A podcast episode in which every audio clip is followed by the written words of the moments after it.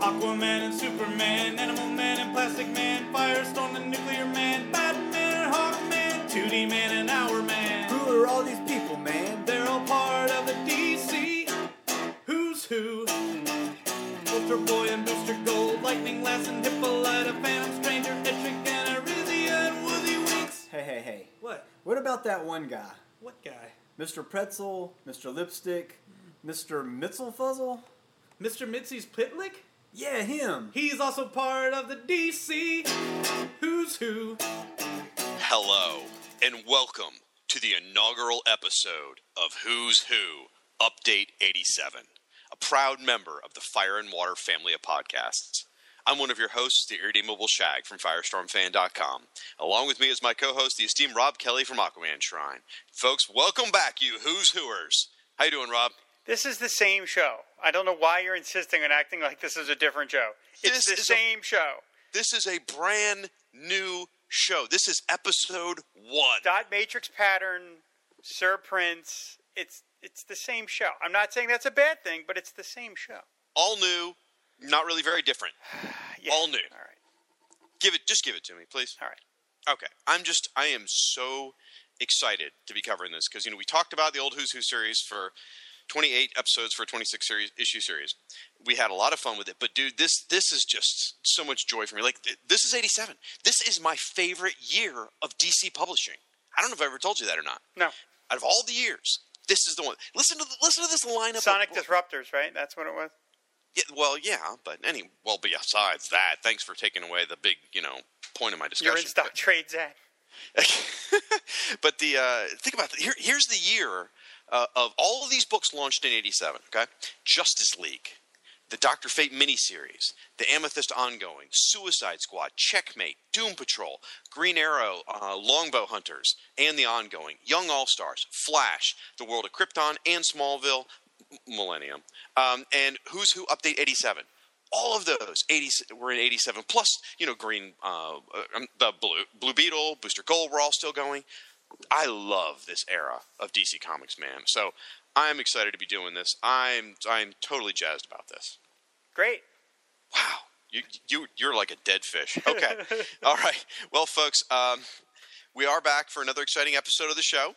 And, uh, you know, we'll, let's do the in-stock trades. Then we'll talk a little bit about the book and some of the history and stuff like that. Okay. So, folks, uh, this episode of the Who's Who podcast, it's actually it's Who's Who Update eighty-seven podcast, is sponsored in part by in stock trades dot com. InStockTrades is your best online source for trades, hardcovers, and other collector editions, all for up to forty-two percent off with free shipping for orders of fifty dollars or more. What you got? Uh, based on one of the pieces in this book, which is uh, by Alan Davis, one of my all-time favorite pieces of Who's Who art, I'm recommending Legends of the Dark Knight, Alan Davis Hardcover, Volume one, because this reprints Detective Comics five sixty-nine through five seventy-five, which were drawn by Alan Davis and written by Mike W. Barr, and they are some of my favorite Batman comics ever. And I was so frustrated that this run ended in just eight issues, because I think this is some of the best Batman ever done. And uh, if you have not read these, they are they're just to me they're just perfect. Every issue, Mike W. Barr to me just ex- extolled what was great about Batman, made it a little modern, and then of course brought to life by Alan Davis. So it is great. It also features Batman Full Circle number one and a story from Batman Gotham Knights number twenty-five. two hundred seventy-two pages, normal price thirty-nine ninety-nine. In stock trades price is twenty-three nineteen. That is forty-two percent off.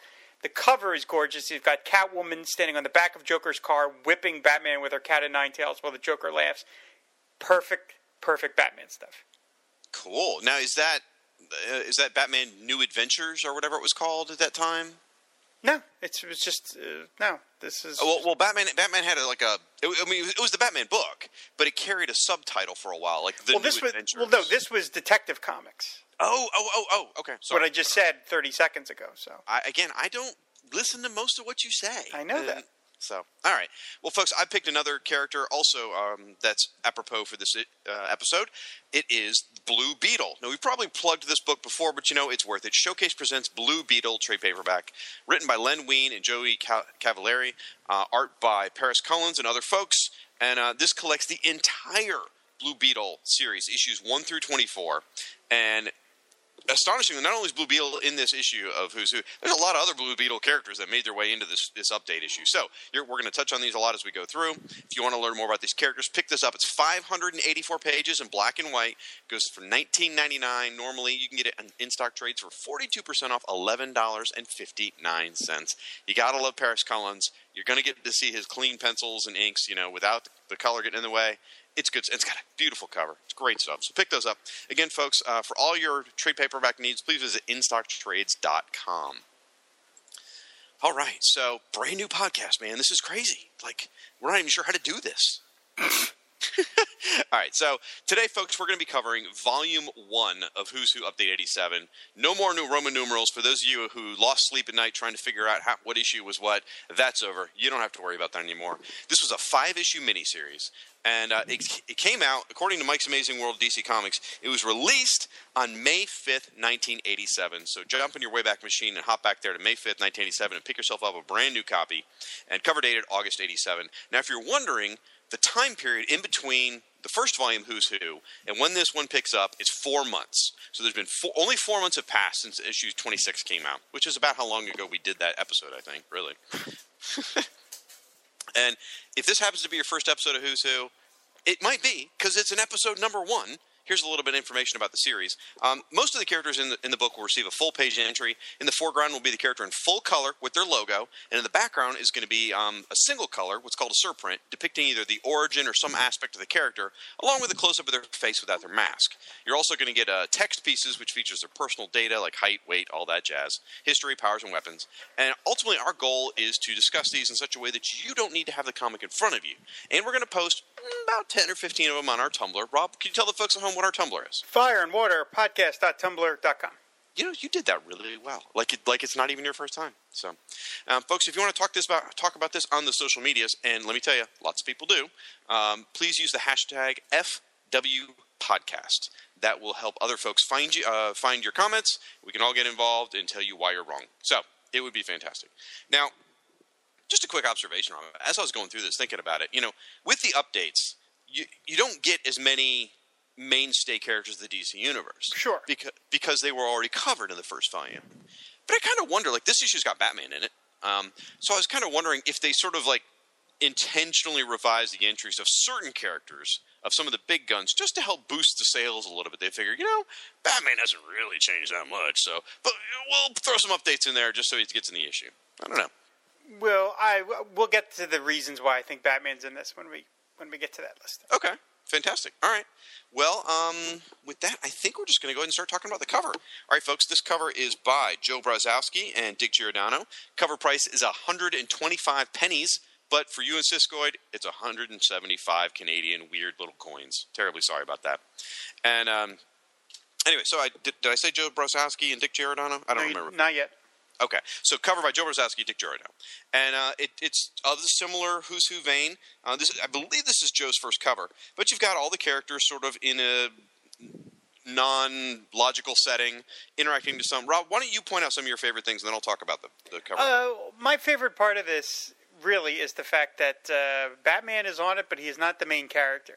Okay. Now, of course, they did that because he'd already gotten the main cover back in Who's Who Volume two. Um But uh, so so they give it to Booster Gold, which is only appropriate because he was pretty much the biggest new character to be listed in the book. But I just find it charming that at one point D C Comics actually chose to not feature Batman when they could. Uh, he's still, he's still in the front half, though. Well, right, not... but but I mean, he's but he's tiny. I mean, this is this is less than two years away from the Batman movie, which at that point D C would never do that again. uh, you know, I mean, D C finds a way to stick Batman. Hey, look, the Superman Family Showcase. Let's put Batman on the cover because it's Batman. So this is probably quite literally the last time D C Comics would ever do such a thing to Batman. How funny.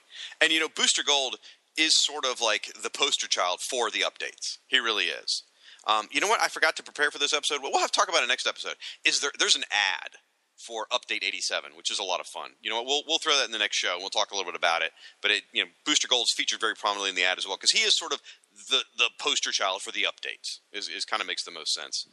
So um, I think that's funny that you like Batman. Now, I would say also, um, in addition to Blue Beetle, um, Booster Gold, I would say Blue Beetle and Batgirl also share the cover. Yes. yes. As, as, as prominent characters, so... some fun things on here. You get um, all the bad guys for some reason are hanging out on Brimstone, which is funny because, you know, he's on fire, so they must all be burning to death, which is fine. They're bad guys.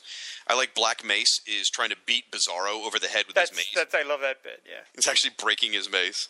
Uh, Caress and Catalyst are sort of – they're either facing off or teaming up. I can't tell qu- quite which one or the other. But both of them have touch cr- uh, powers, which is kind of a nice uh, melding there.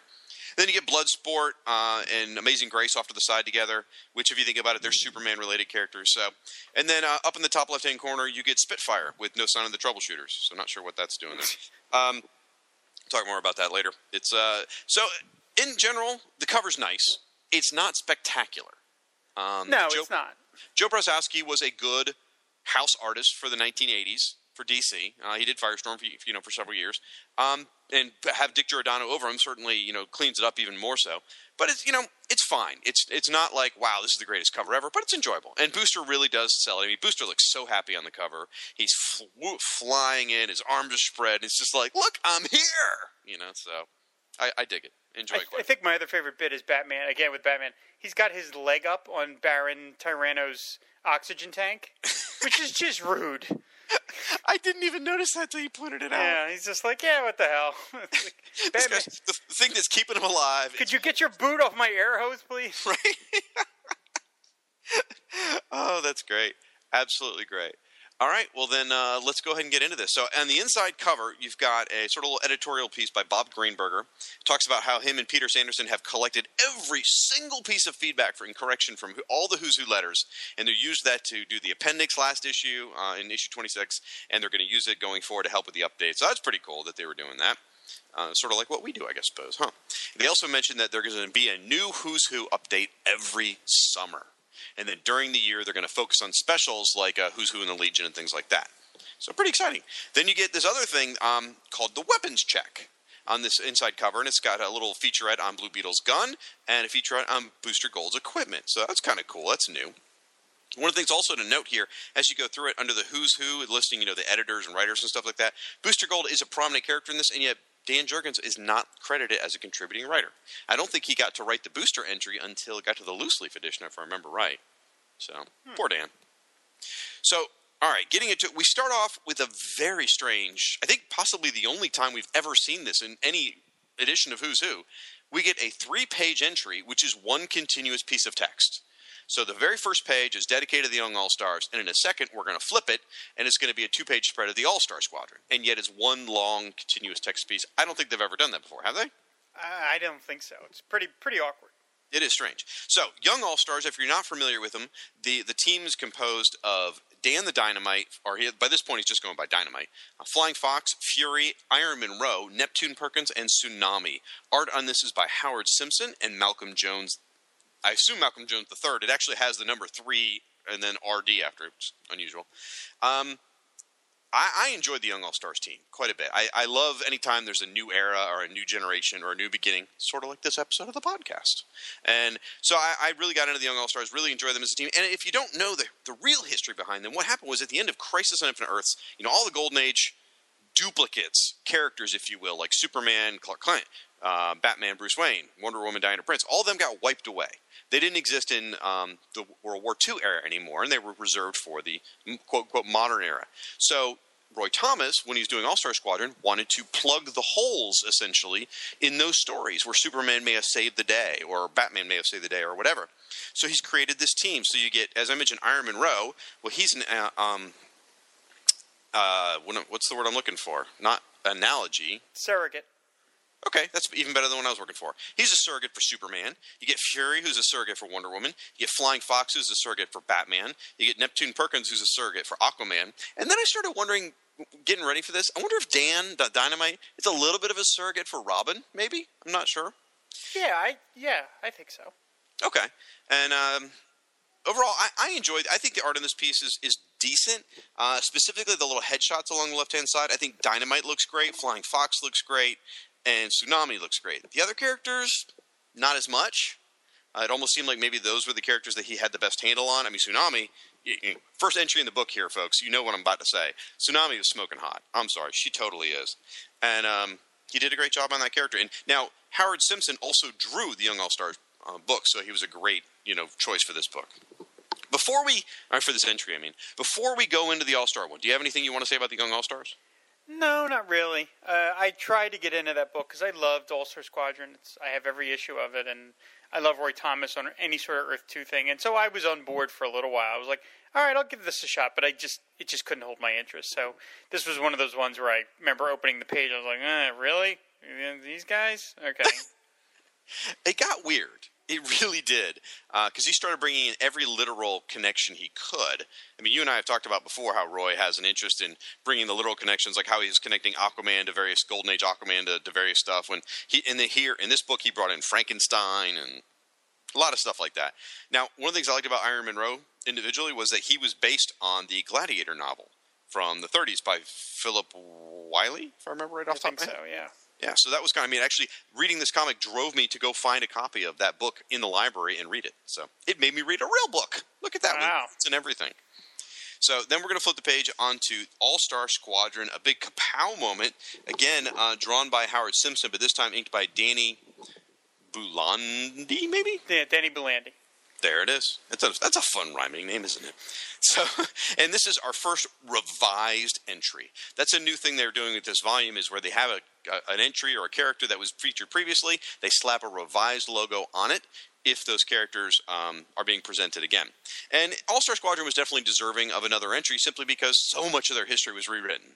With the removal of, you know, so many Golden Age characters for the modern age, or two ones, it's, it definitely merits being mentioned here. So uh, it's it's a great shot. It's a huge, huge, huge team shot in the in the center. Black, um, I've almost called her Black Canary.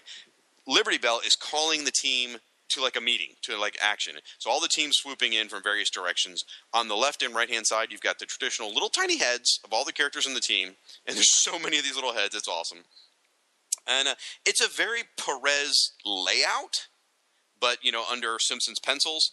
It's the drawing's fine.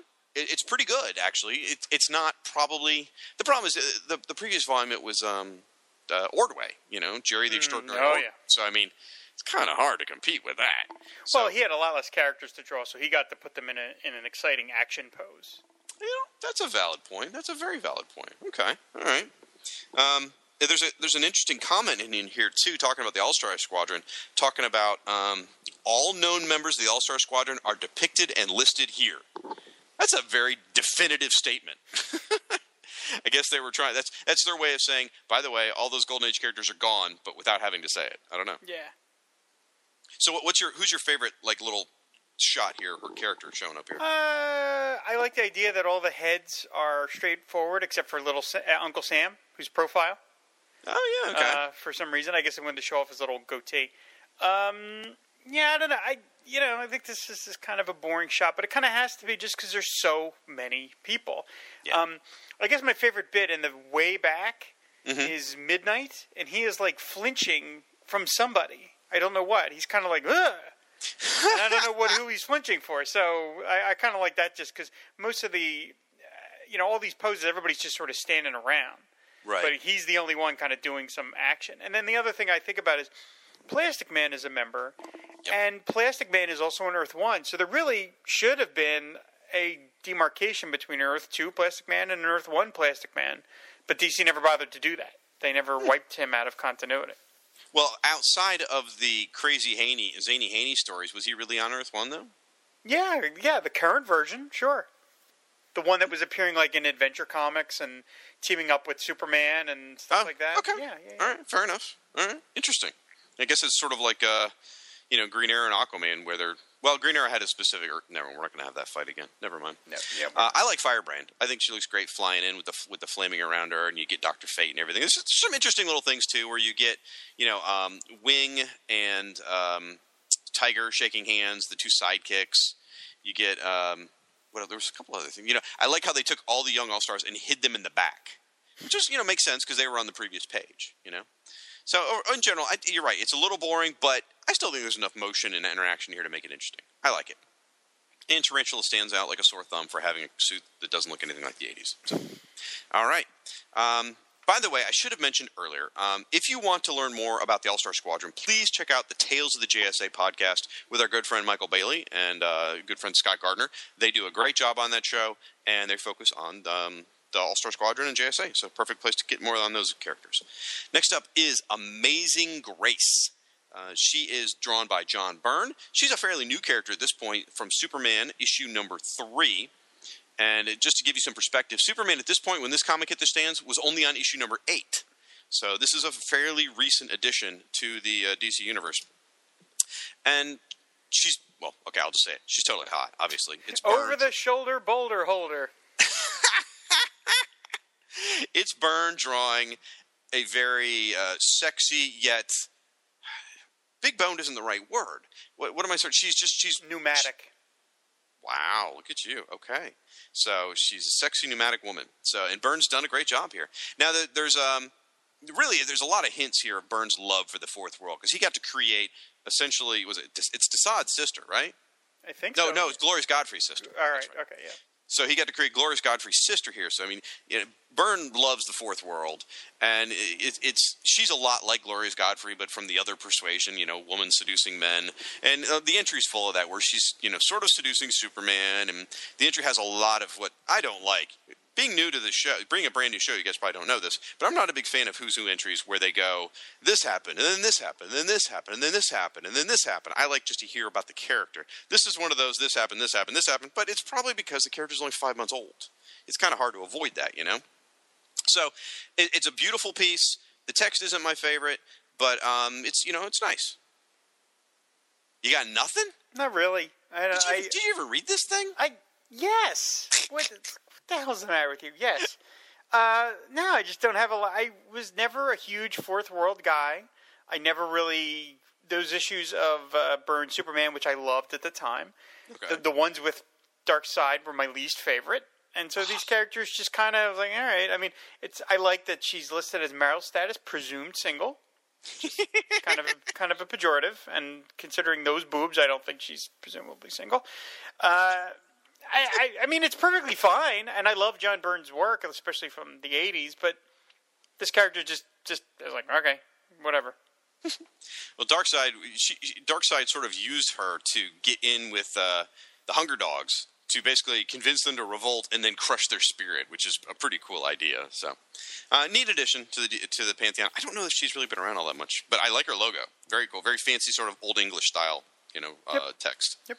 Up next, uh, by the way, if you want to hear more about Amazing Grace or this era of Superman, check out the From Crisis to Crisis, a Superman podcast, which is hosted by that Michael Bailey guy. He's getting more time on this show than he deserves. Anyway, Michael Bailey and Jeffrey Taylor uh, covering all the post-crisis Superman stuff. What are you laughing at? I recorded an episode with him about Batman, I think about nineteen years ago, and it has not yet aired, so... He's got stuff dusted. He's got stuff layered in dust. That we didn't had. even know what podcasts were. He was just like, right. Let's just talk and I'll record it. I'm like, okay, whatever, Mike. What is this recording device? Is that a phonograph? I have no right. idea what's going on. Uh, next character is Amethyst, Princess of Gemworld, another revised entry, this time by Keith Giffen and Bob Smith. Now, Giffen's a good choice because he got very involved with the Amethyst world once um, Gary Cohn and Dan Mishkin and uh, Ernie Colon had sort of moved off the series. Uh, Keith was kind of the go-to Amethyst guy. And she, in the drawing, she looks um, much older than she did previously. She doesn't look like young Amy anymore, and she's wearing sort of like an all-purple bodysuit and uh, some, you know, gold accoutrements and stuff and beautiful blonde face. But she used to look like maybe, you know, a nineteen, twenty-year-old girl. This girl looks to be like twenty-seven, twenty-eight. So one of the big changes since last time we've seen Amethyst is she has found out that her origin was a lie. Turns out that her father was actually one of the Lords of Order. Is she is she her own mother, and her brain was transferred into? Is that what happened? Something like that. It's Giffen. So, um, yeah. So, so her dad's actually turns out uh, he is the king of Gemworld, but he prior to that he was a Lord of Order who took human form. So he was there to battle the agents of Chaos, and turns out Dark Opal's an agent of Chaos, or was working for Chaos, one or the other. And so the father sires a daughter, you know, with with a human. So Amethyst is the first Lord of Order born in human form. And uh, it turns out she got blinded during the crisis. And then by this point, she had been absorbed into Gemworld. And um, as far as I know, this is a period of Amethyst that nobody celebrates. So I could be wrong, but I, I love Keith Giffen. I love the Lords of Order, but I think maybe he was a little too focused on them. You know, like he, he drew uh, those Doctor Fate stories when the Lords of Order really kind of first came into play in the back of the Flash issues. And then I guess because he couldn't draw Doctor Fate, he went over to Amethyst and brought that stuff over there. I don't know. Uh, but eventually they give him Doctor Fate and he can get that out of his system. So, all right. If you want to hear more about Amethyst, you can um, read Wikipedia. All right. Next up is Ares. This is uh, Ares, the god of war, uh, from the Wonder Woman series drawn by George Perez, and this is a stunning, detailed piece. He's there in his all-dark sort of cobalt armor, and uh, just the, the mask that covers his face completely with, like, horns coming out of the, the mask piece and the, the bristly brush on top and just armor. Every, you know, it's a really detailed Perez armored sort of work. It is gorgeous. And the background's got a red surprint, and you see a close-up of the face, which, which is fun because normally you see in the background a close-up of the face without the mask. Well, he's still got the helmet on in the back, which is hysterical. And you see Wonder Woman, and you see what looks like Mount Olympus and stuff. And um, the red surprint was a great choice for Ares. I mean, because, you know, Ares is usually sort of associated with Mars. I realize that's Roman gods, but still, red, the red planet. So red's a perfect choice for war as well. Uh, a lot of stuff about Greek mythology and the origin. That I I didn't know this because I didn't read Perez's Wonder Woman, but apparently the tournament they had on Paradise Island or Themyscira to choose the new representative to go to uh, America or the man's world, whatever you want to call it, was because they knew Mars was coming. And, or not Mars, Ares. They knew Ares was coming, and so they had to prepare for it, so they wanted to pick a champion. So that's what caused the whole tournament in Perez's run. I had no idea. So that's how Diana won the tournament. And worth noting, he has a son named Deimos, who I wish was the character from Warlord. Okay. Now, you read this, Era, right? Yeah, I did. So, like, I, I know nothing about this character's personality. Is he, like, a total boss when he shows up? Is it, like, oh my gosh, dark side level, or is it... Yeah, kind of. Yeah, he was. I mean, I, I again, I... This part of Wonder Woman I was less interested in, was more, I, I I liked Wonder Woman and the man's world as opposed to this stuff, but yeah, she, yeah, he was the Darth Vader of this sh- series, sure. Oh, wow. Okay. That's kind of what I always suspected, but and yeah. His logo's a little weak. I, you know, I like this, it's George Perez, and how do you not like it, but there's a lot of dead space to me, and that's, like, his figure could be a lot bigger. That's the only part that's of true. This I don't like. That's true. Now, it could be, maybe he... Well, no, because it could... I don't know. I don't have any excuses for that one. Hmm. All right. Um, if you want to hear more about Ares, you can... Oh, never mind. Frank doesn't have a Wonder Woman podcast. Uh, coming up next is Aresia. That's how I say it, at least. If we had a uh, glossary in the front, we'd be able to figure that out. Drawn by Joe Staten. Yep. Joe Staten drew this. He sure did. This is during not my favorite era of Joe Staten. Um, this is the era when he was drawing Green Lantern Corps with the same sort of style he would use on his Guy Gardner book when he was drawing Millennium. It's, I'm not a fan. Sorry. No, this I, is not one of his better best pieces. Certainly not. Yeah. I'm a huge fan of Joe Staten, but this one is not one of his better ones. Yeah. I, now, I've complimented lots of his work in Who's Who. Yeah. So. Yeah. Uh, Can't all be winners. The figure is Aresia. She is an alien, sort of elfin-looking alien who's a member of the Green Lantern Corps. She's wearing like a white bustier and a green little mini skirt, which, by the way, when it's cosplayed, is totally hot. Um, just not in this drawing. Um, so the surprint is lots of different shots of her as a Green Lantern, her fighting some aliens, her kissing up on Hal Jordan, which we'll talk about in a minute, and then a creepy skull face. Is that supposed to be Necron or something? Yeah, I think so. Okay. Just redunculous looking. You know, Necron, uh, give, whether you like Blackest Night or not, at least they redeem the look of Necron in that series. Man. Um, so here's the deal with Aresia. She was a teenager who became a Green Lantern. She, if I remember right, I think her family had a legacy of being Green Lanterns, or that might have been introduced later. I don't recall. Anyway, and so she was a teenage Green Lantern, and she had a crush on Hal Jordan. And Hal's like, sorry, kid, you know, give me a call in about fifteen years. And, you know, which is a Hal- kind of un-Hal Jordan-like behavior. Oh, wait. Don't worry. So she, well, I don't remember if it's unintentional or whatever, the ring ends up aging her. With her desire to be an adult, the a the ring actually ages her to, like, you know, in her twenties-ish, or at least eighteen plus, so it's not illegal anymore.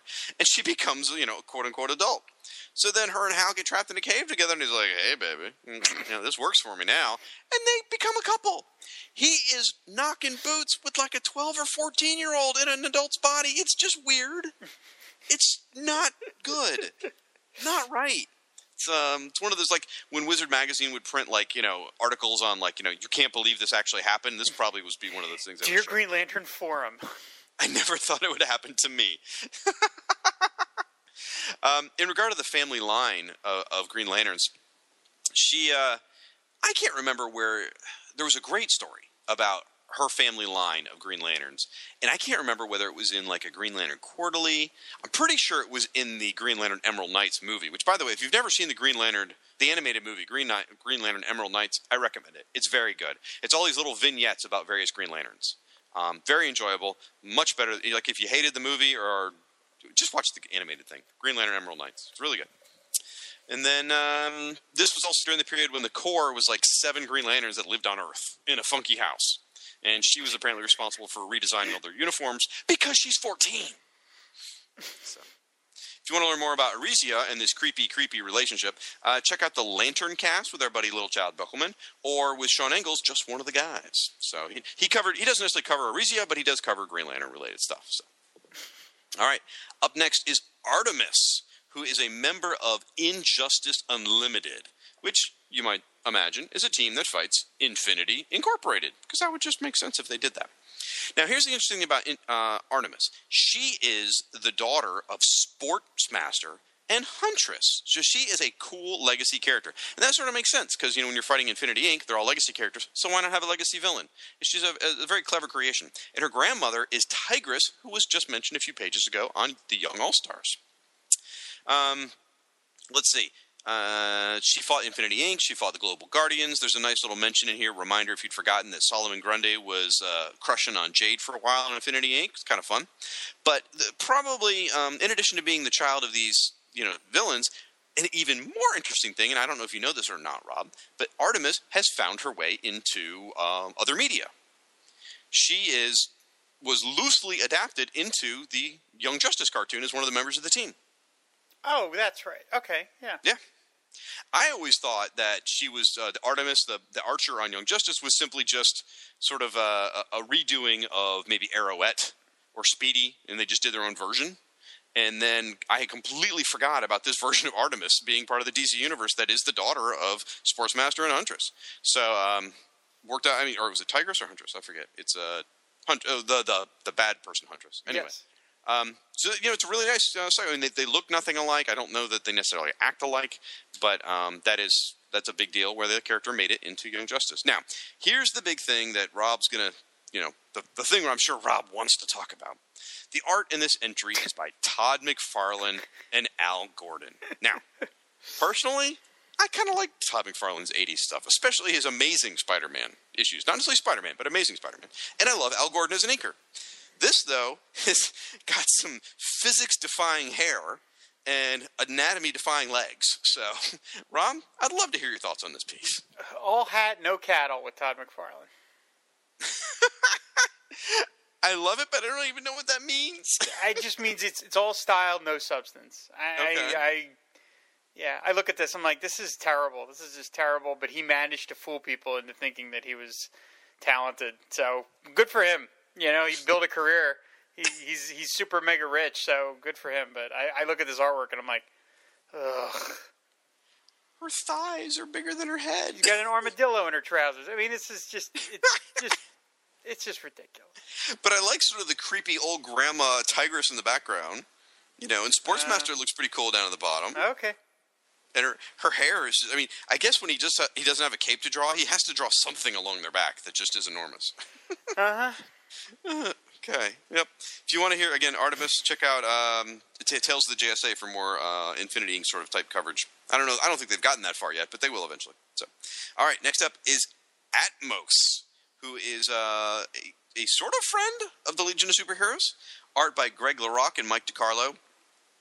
Weird, weird, weird looking character. Now, I'm I am a member of the Legion of Superbloggers, which, by the way, if you want to know more about the Legion, you should check out Legion of Superbloggers. And I've never even heard of this guy. Like, I don't even I don't even remember reading about him in Who's Who. He's wearing, like, a silver bodysuit. He's got, like, atomic symbols around his hands.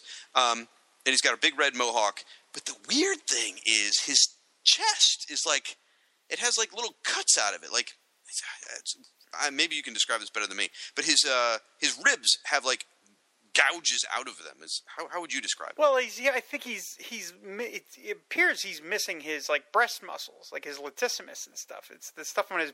It's really the back muscles that are missing. His rib cage is there, but it's sort of like the the the muscles on the sides and the back that are sort of been carved out. Yeah. So um, imagine Slipknot, his costume, where he's got like this the, what they'd call side boob, kind of like open. It just cut that off the flesh. Maybe another way to say it. So very strange. So um, the deal with him is he was one of the heroes of Xanthu. And uh, when he originally came on the scene, he had powers very much like Starboy's original powers, which are essentially Kryptonian powers. And uh, he, again, it was you know, kind of Superman-like powers. Flight, strong, invulnerability, blast, things like that. So he starts off as a hero, gets wrapped up in this thing called the Universo Project. If you know anything about your Legion history, Universo is bad news.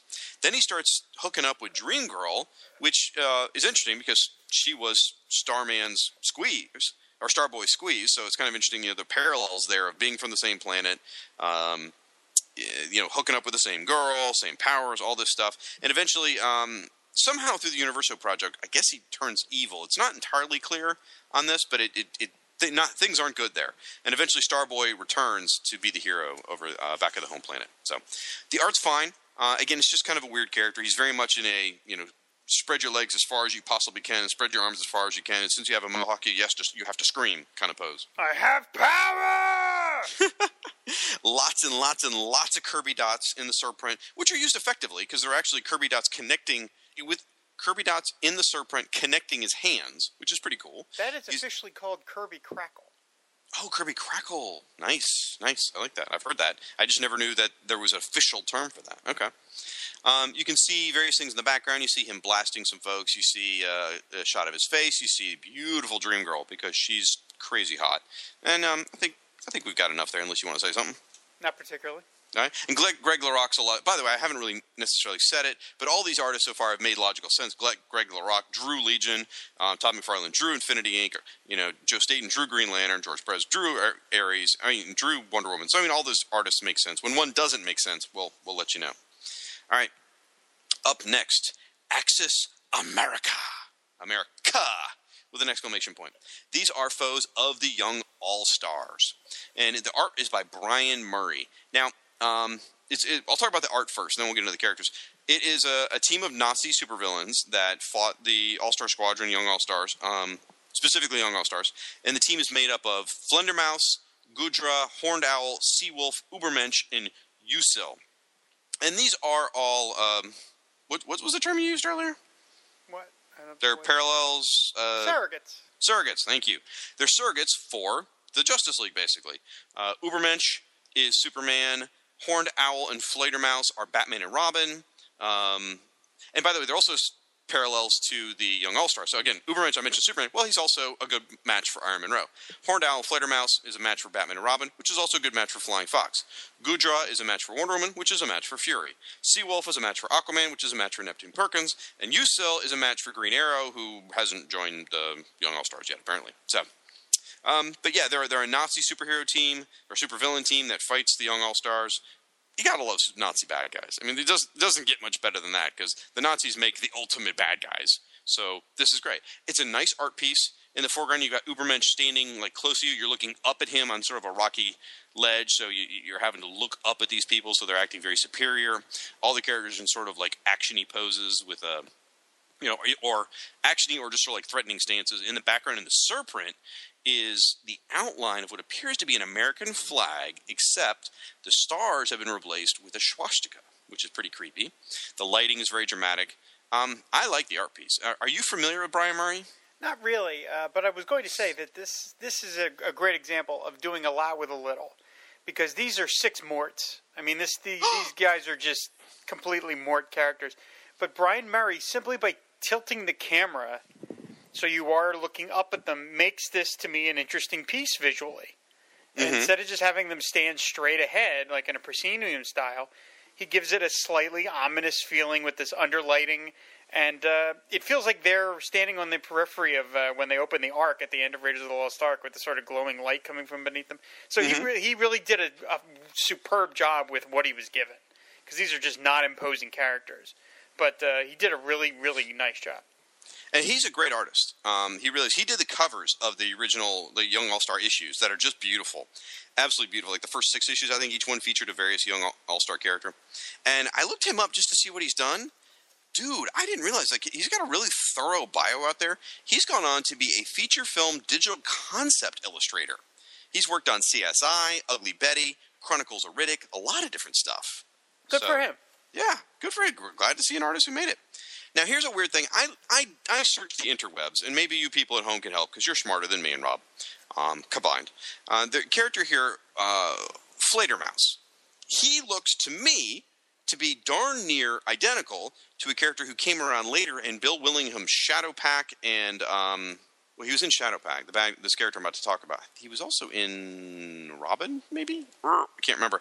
Anyway, the character was named Kid Carnival. So he started off in J S A as like a heroic new recruit for the team, sort of like a, a Robin character. Um, but then you find out, really, he's evil, and I mean evil. And he's got Nazi connections and stuff. I think it's the same character. But I couldn't find, and I seem to remember in the back of my head it was the same character, but I couldn't find anything on the interwebs about it, and I didn't have the wherewithal to pull out my old J S A issue. So you at home, write in, let us know, please. All right. And again, Access America, Young All-Stars, Tales of the J S A. Could could we, I'm going to stop talking about Michael Bailey. I'm just, I'm not comfortable with this anymore. So um, it's making me feel dirty, like I need a shower or something. All right. Bad Samaritan. This this one cracks me up. This is a dude in a suit, wearing sunglasses, smoking a cigarette. That's all it is. It's just a dude. And a very nondescript guy, on purpose. And in the surprint, you can see him talking to some various folks, and then you see the outsiders sneaking up behind him, like, ready to attack. Basically, he is a super spy, bad guy, assassin kind of character. Um, he has a sensitivity to bright light, which is why he wears the sunglasses. But other than that, he's incredibly generic. But in a good way. Uh, I don't know if you guys remember, we had there was this other show called Who's Who, the Definitive Podcast of the D C Universe. And uh, during that show, whenever there was an Outsiders entry, we would comment on how little text there was. The Outsider entries always have bare minimum text. Well, Bad Samaritan, being an Outsider's villain, uh, by the way, drawn by the amazing George, uh, Jim Aparo, yeah. This entry. Um, the again, very little text out here for this character because that's an Outsider's character. I It's funny, he, he's almost so nondescript and so generic that I love him for that. Like, you could plug him into any story, I think, as long as it's a well-written story, and make it work. So, go ahead, um, and please now rave about Jim Aparo's art. Uh, yeah, I mean, this is an incredibly boring character visually, but it's Jim Aparo, and he gives it a real life to it. I love the dark shadows that he that he uh, puts in on the guy's suit. It's it. It's a really nice-looking drawing of a very boring character. You know what it, it puts me in mind of? It's like those old sixties magazine ads that were hand-drawn. Of uh, it'd be like he would be a great. This guy would be great in one of those sixties ads for cigarettes or something. Oh, absolutely, like that. Yeah. You know, like you know, even the best spy smokes Marlboro or something like that. You know, but he looks great. It's a great looking character. I I don't know if he ever appeared again, but uh, I would love to see him. So very cool. Um, you know, by the way, I haven't been mentioning. I've been uh, I've been sort of like keeping track of where books were at this point. You know, we talked a little bit about Infinity Incorporated earlier. Uh, at this point, when this issue hit the stands, Infinity Incorporated was on issue four. Uh, we also talked about Superman. I mentioned it was on issue number eight. Talked about Legion of Superheroes. They were on issue thirty-seven of that Baxter series book at this point. And Young All-Stars was only on issue number three. Um, I did not write down what issue the Outsiders were on because nobody likes the Outsiders, apparently. So, oh. They don't have a blog. They don't have a podcast. They don't, other than Luke Giaconetti standing up and going, I like the Outsiders. They got nothing, man. They got nothing. So, I look forward to Luke's eventual podcast on it. So, I just made that up. So. All right, up next is Baron Tyranno. Great name. He has been around for a while. He goes all the way back to Green Lantern number fifty-four, but he had just recently, at this point, reappeared in Green Lantern Corps, which is why he is back, uh, why he didn't get an entry the first time around, but he is here now. He's a billionaire who's uh, been paralyzed and is uh, really sits almost like Rob said in, a, in a, an iron lung. And he... in his original appearance, he lured Hal Jordan to his place and attacked him with this new missile, which just makes no sense. But he attacked him with this new missile that would actually split the personalities of Green Lantern and Hal Jordan into two different beings. I don't even know how that works, but whatever. And his plan was to take over the Green Lantern body. So, didn't quite work out for him. Got defeated, obviously. Then years later, he fights the Outsider. I'm sorry, fights uh, the Green Lantern Corps. And um, art here is by Joe Staton. And actually, I kind of like this piece. you have, uh, you know, in the foreground, you've got actually two images in color. You've got him in the iron lung, and then you've got a close-up of his face with the monocle. Then in the background, you've got, like, the robotic version of him punching Hal Jordan, socking him a good one. And then you see him, uh, him like, watching his big monitor screen that he stole from the Super Friends headquarters. And then you see him blasting the Green Lantern Corps in their little costumes designed by, you know, a fourteen-year-old. Uh, I don't... I, I have to wonder if there's an uh, inker credit missing, because Joe Staton very rarely inked his own work, and mm. and this just doesn't look like the, the the surprint does, but the foreground image really doesn't look that much like a Joe Staton piece. So it, I wonder if there's an inker credit missing. I don't see an inker signature; I just see Joe's name. But it just I don't know. It, I, unless you told me, uh, I wouldn't have known this was a Joe Staton piece. Um, Hal's face looks Staton-esque. The, but that like might I said, the surprint looks like, oh, but okay, not, yeah. but then not the foreground images. See, I'm not listening to you again. Okay. Um, Green Lantern again. Check out uh, Just One of the Guys and um, the Lantern Cast with little Chad Buckleman. All right. Up next is Batgirl, Barbara Gordon, revised. Interesting piece. Um, art is by Rick Leonardi and Carl Kessel, and um, I guess we'll talk about the art in a minute. But Batgirl at this point, um. They, they were trying to tie up some various issues with their origin. I don't know all the specifics on it, but I do know it, it's an interesting period in Batgirl's history because she had just retired being Batgirl, basically. And at this point in history, she um, she's not Gordon's daughter. She's Gordon's adopted daughter. Uh, she's also, Gordon knows her secret identity at this point. She's been a congresswoman, and she quit being Batgirl during the crisis. And um, now she's so, a tennis champ.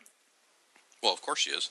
And this is leading up to uh, her, you know, what's going to happen to Killing Joke in about a year at this point. But interesting things about, like, um, it talks about in here how she had hero worship for Batman. And I know for, I'm based on a conversation I listened to on Batgirl to Oracle, a Barbara Gordon podcast, with uh, Tom Panarese and um, and Stella. They talked about how this is a change to her origin. She did not have hero worship of Batman originally. Originally, she just wore the costume to a party and, you know, uh, the, and became Batgirl from there. But here she talks about her being hero, hero worship. And I want to say they even talked about her being having to become Batgirl in the police. Does it talk about the police department at that point when she put on the costume? Yeah, the policeman's masquerade ball. So it's um, it's a little bit different at this point. I, I wish I could point out the specific details. Maybe I'll email Stella and get her to give us all the, the juicy details on it. So, um, now the art. Rick Leonardi's an interesting choice for Batgirl. The logo's totally boss. It's like a, a, a bat who's sort of sweeping at an angle, flying at an angle, and the Batgirl words are there. And Re- Rick Leonardi, as far as I know, this is the first time he ever drew Batgirl. I really like the piece. I like Rick, Rick Leonardi, even though I can see lots of flaws in the piece. Like her eyes are way too big in the surprint. Um, her her cowl doesn't look right, even though I think it looks really cool and stylized. It doesn't look right for Batgirl. Her legs are misproportioned. Her breasts, there's something wrong there. I, I can't even describe what's wrong there. Um, now, with all that said, Barbara Gordon, still super hot. It even talks about in here that she trained her body to near perfection. Boy, I'll say she did. Um, and in the background, you get Gordon, you get her fighting killer, uh, a couple of killer moths. And some gangs, and again, you see her face. So what, what's your thoughts on this one? I, I really like the piece. I can't argue with your criticisms of it, but I really like it. I think it's very dynamic. And Rick Leonardi mostly did stuff for Marvel, from what I yeah. remember, Cloak and Dagger and stuff. So I thought – I remember even at the time thinking it was interesting that they got him over to do this. So, I yeah, I, I like it a lot. Yeah, it's a pretty cool piece. So, all right, as I said, we'll we'll touch base with Stella. Check out her Batgirl to Oracle, uh, a Barbara Gordon podcast. A lot of fun. She's covered Batgirl. She called, covered Barbara literally from her beginnings to right now. She's in like the Suicide Squad era, covering her as Oracle. It's a fun show. And every once in a while, they have a dashingly handsome co-host who shows up. So, um, all right. Up next is Batman. Again, it's got the same logo where it's like that bat who's sort of sweeping at an angle in the Batman words. This is another revised entry, and this one is two pages. And the big thing here is, you know, Batman of Earth one got short shrift last time and only got one page in the original volume of Who's Who. So here he's getting his full two pages with art by dun, dun, dun, Alan Davis and Paul Neary. That would be your time to cheer or clap. Okay. All right. I'm cheering inwardly. And then... um Now, maybe you can help me figure out, again, the justification for the, the the revised version of his origin. But before we do, let's talk about the art piece. Why don't you lead us through it, because you said this is one of your favorite pieces ever. It is one of my favorite Who's Who pieces and one of my single favorite Batman drawings. I mean, to me, these two – this spread tells you everything you need to know about Batman. Everything. It's got the, the beautiful full-color image of him with pulling his cowl up over his face. Then you see a shot of Bruce Wayne with his sort of like shit-eating grin as the millionaire guy.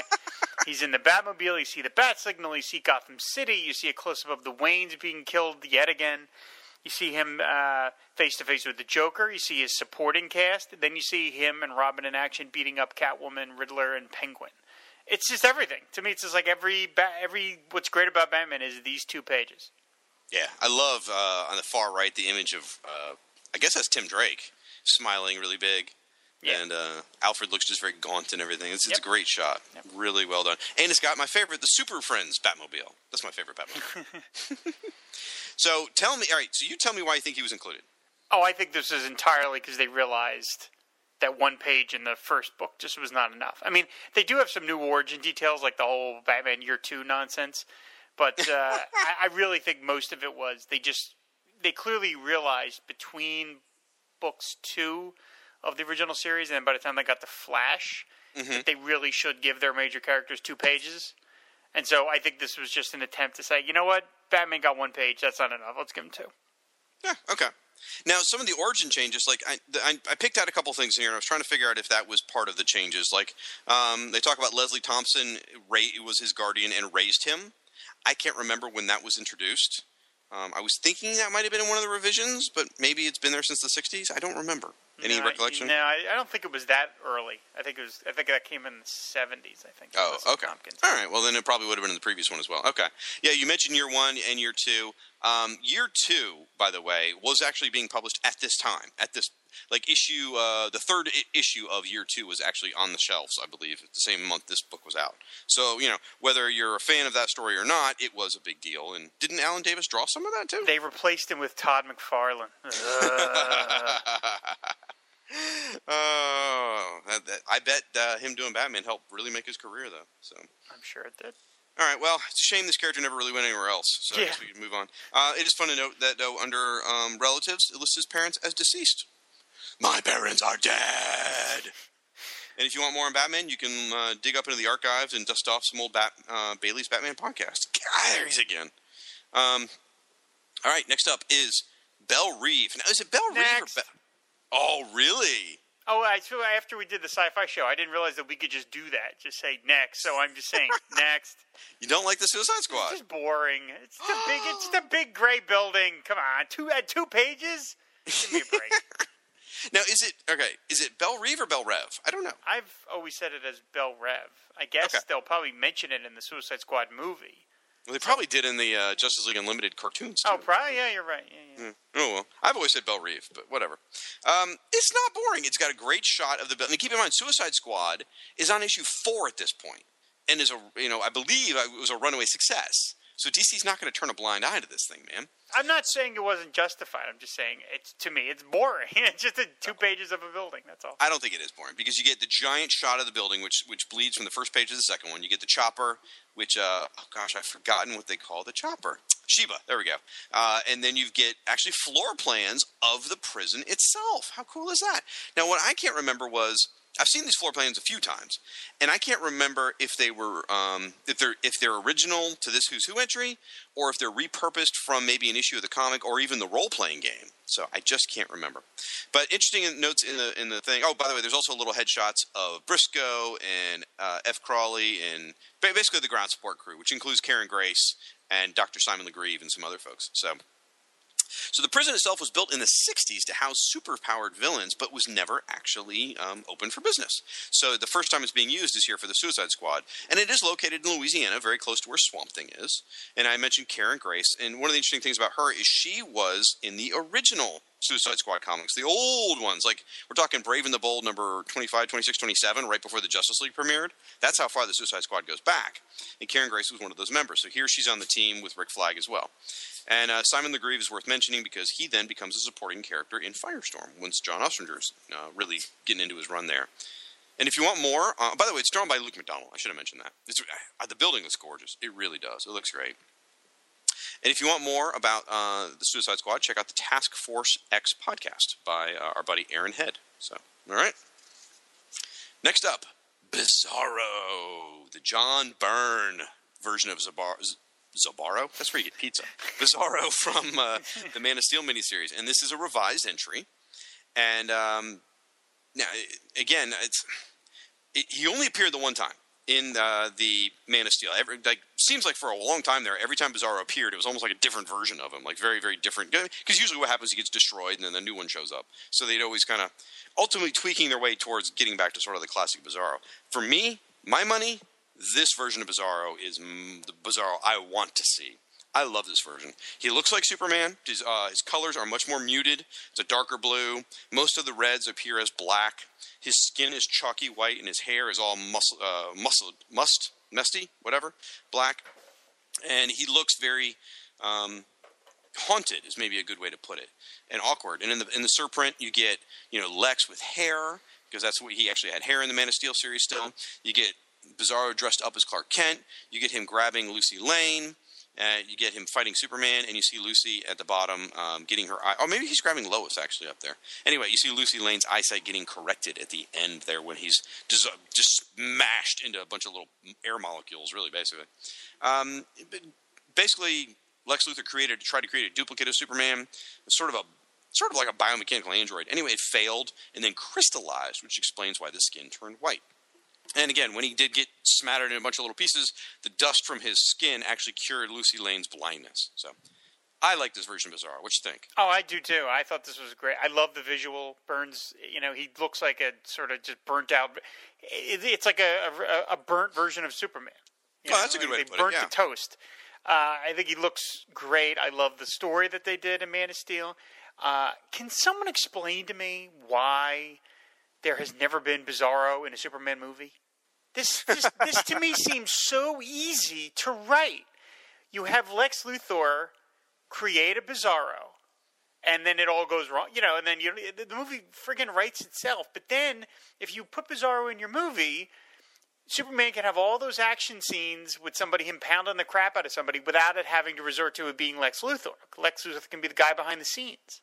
Yeah, I, could do that. I now, someone, some, yeah, someone could argue Superman three sort of had hints of that. Oh, it was a darker colored Superman. I, for like a one moment, though. I'm just talking about, like, I don't know. Like, th- there's rumors that Doomsday is going to be in Batman v Superman. And, it, oh. and it's like, do Bizarro! Like, this is so simple. It's well, like the, just, the... somebody creates him in a lab, done. I, I don't know why every time we writers write Superman movies, they, Bizarro just never gets thought of. It's weird to me. Well, I'll tell you why I wouldn't want him, because more than likely they would go with a classic version of Bizarro. And I'm not a huge fan of the classic Bizarro. Why would you Why would you assume that? Because they try and go for, you know, sort of classic-y versions of the of the villains. They they try and boil down the essence of what makes that villain popular and then put it on the screen. And um Bizarro's most famous for saying crap backwards and being I, stupid and funny. I, I, I'm going to argue with your logic there, but that's fine. All right, whatever. I mean, we could argue characters to film all night long, obviously. So, and most of it, none of it would go well, just because. Anyway, um, I would not want to see goofy Bizarro number one. No, no, no, no, no. On the screen. So I'm afraid that's what we would get. So, anyway, um, you want to listen to Crisis to Crisis for more on that? Bailey crap. All right, next, Black Adam. Woo! This is not a revised entry, ladies and gentlemen.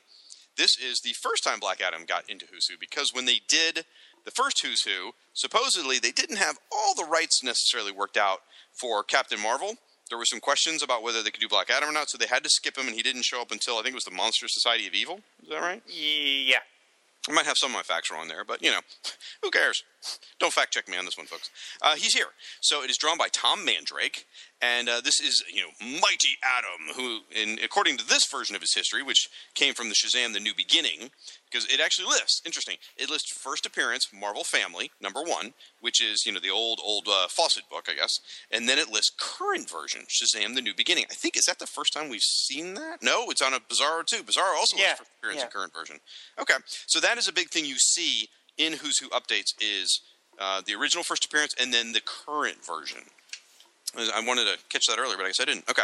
So this Shazam New Beginning, which is a miniseries that had just completed at this point. Anyway, the gist of it was, you know, um, the, the wizard Shazam created a hero back in ancient Egypt named uh, – who went by Teth Adam and then uh, Or maybe I'm getting my names a little mixed up because he changed his name a couple times. Either way, he gave him the power. He left him there to protect Egypt. After a while, Black Item decided he wanted to become the ruler. And so he deposed the pharaoh, made himself the ruler of Egypt. That's when he took on the name, which translated to Black Adam, because before that he had been Mighty Adam.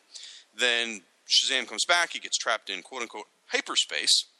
And then Shazam, the wizard, realizes that Black Adam's coming back, and so he recruits Billy Batson to become Captain Marvel. And that's how all this fits in. Now, why Tim... Tim... Tim... Tom... Hard for me to say. Why Tom Mandrake drew this, I have no idea. Well, Unless, he, what do you mean? He was he drew the miniseries. Did he really? Yeah. Because, see, when I Googled that, it didn't come up. No, yeah, no, he drew the Shazam, the New Beginning miniseries. Well, then there you go. Yeah. Would make sense why he draws Captain Marvel later in this comic. Yeah. All right. And if you want more about uh, Black Adam, check out the completely non-existent Captain Marvel podcast. How does that even happen? That's kind of emo- – I'm sure there'll be one when the movie comes out. I can't wait for The Rock to play this guy. That ought to be a friggin' blast. And maybe there is a Shazam podcast out there. We just don't know about it. Somebody let us know if there is. If not, get somebody get on that. I mean, really. I mean, I'm not going to listen. Make no mistake. But it should exist. So, all right. Next up is Blackguard, who is a Booster Gold villain. First appeared Booster Gold number one. And this is done by Dan Jurgens and Ann, or Arn Starr. And um, it, it's a, a lot of armor. It's got a ponytail. I mean, I'm, this is – it is very – what I described in previous episodes uh, of that last series, if you ever listened to it, uh, I would call the Dan Jurgens house style from the mid to late eighties. And that's not a knock. That is not a negative comment. It's just when you look at it, you go, oh, yeah, that's like a Dan Jurgens guy in armor. Okay, got it. And um, it's not bad. So, um, by the way, I didn't know who Arn Starr was, so I had to look it up, and it turns out they were the inker on the Booster Gold series, so that sort of made sense. But he's sort of like the, um, the B- Bad Samaritan. A very generic bad guy. Very little text. Extremely generic. Sort of like, remember when Dan Jurgens was doing the Firestorm book and he introduced three bad guys and they were all very generic? And sort of the reason behind it, having a generic character, is they're not important to the plot. They're there just to move the story forward. And that's sort of what Blackguard was there for. He was hired by the one thousand and um, he was there to get Booster Gold, if I remember right. Yeah. And so... You know, it's a, it's a neat picture in the front. In the background, you see the head of the one thousand. You see him holding up Booster Gold, and you see a close-up of his goofy, you know, mug, his face, which is hysterical. So, um, anything on this one? You know what this looks like to me? What? This looks like a character Kenner created for the Superpowers Wave four. And it then it's been turned into a comic book character. A little bit, yeah. It, it looks to me sort of like one of those auto-generating... like Hero Machine. I don't know if you've ever played around with Hero Machine, where you can auto-generate, or you can create costumes, uh, superhero yeah, costumes. Yeah, it, it looks like someone hit the random button a little bit. Yeah, yep, yep. Which is fine. Nothing, again, nothing wrong with it. It's just, it's not a standout, but good stuff. Um, if you want more on Booster Gold, you should check out the Boosterific website. It's a great site, run by this guy named Walter. I love it. Lots of great Booster Gold funness on there. Okay, up next, in the tradition of generic villains, um, Black Mace, who is a Legion of Superheroes villain, who is a guy dressed in all black, who carries around a mace. That's his whole shtick. Um, again, the, the origin is written, again, very specific to be generic. Like, it's on purpose. We know he is a muscle for hire, and he's had a, a handful of adventures with the Legion, but they don't go into his history. They don't get into his motivation. They don't get into anything other than he's sort of a generic character, and I think that's on purpose. Again, helps to move the story forward. He, he's got a cool shtick because he carries around this powerful mace. But that's really that's that, that's the big thing about him. He's a bald guy. I mentioned again, he's all in black, and uh, one of his traits is he has a limp. Art by by the way, you know, Greg LaRocque and Romeo Tingal. In the foreground, you've got him running at you with his mace, and it looks like he's got some chains dangling off his leg, I think. In the background, you see uh, Karate Kid giving him a kick to the face. Then you see what appears to be probably White Witch in a roll costume, maybe. Uh, creating something, or he's smashing something of hers, or maybe that's Light Last. I don't know. And then you see him stealing something. What you got? Uh, this is another example of doing uh, a lot with a little. Uh, this is a very boring character, but the pose is great. Yeah. Because he's running towards the camera, and it's uh, that's hard to do. Foreshortening is really hard. I could never do it. Uh, the, Greg LaRocque deserves all the credit in the world for design. He could have just been standing there, or just swinging his mace, but instead he's running towards the camera, and it really gives it a great sense of movement. So this is a – the surprint is okay, but the The pose is fantastic. In fact, had I designed this, I would have blown this figure up even bigger and maybe even popped him out of the border just slightly, just to give that sense of like uh, g- great movement. So it's okay. really nice. I, I'm really impressed by it. I like his logo too. Yeah, very simple, but th- yep. that's not always bad. Up next, Bloodsport, another John Byrne Superman character. This is from Superman number four, so this is only a few months old at this point. The uh, the gist of this character is that he was drafted for Vietnam and didn't go. He ran to Canada. His brother then went to went to Vietnam in his place, pretended to be him, went to Vietnam, and lost his limbs. When this guy found out, he cracked. He lost his mind, and then ended up getting uh, recruited by Luthor, and he becomes sort of a mercenary villain who comes after trying to kill Superman. He's got all these bizarre weapons. He has a, it's a, a neat power. He's got a teleporting power where he actually teleports the weapon he wants from some other location into his hand. He also has uh, – one of them has kryptonite needles, which became a big point in the story there when he fought Superman later on. And um, I, I liked this character quite a bit in the old Byrne Superman stories. I thought the teleporting weapons into his hand was really cool. And by the way, there were subsequent Bloodsports with the same power down the line through the years. And he's standing there. He's got camouflage on and boots, and he's got, you know, a black tank top and a, a bandolier, and he's got this cool red sort of, um, I don't know what kind of mask you call that, but it goes over the top of his head and his nose and ties off in the back. Uh, it looks almost Rambo-ish, you know, Rambo-ish, you know, and then he's got uh, huge guns. And in the Serpent, you see him shooting Superman.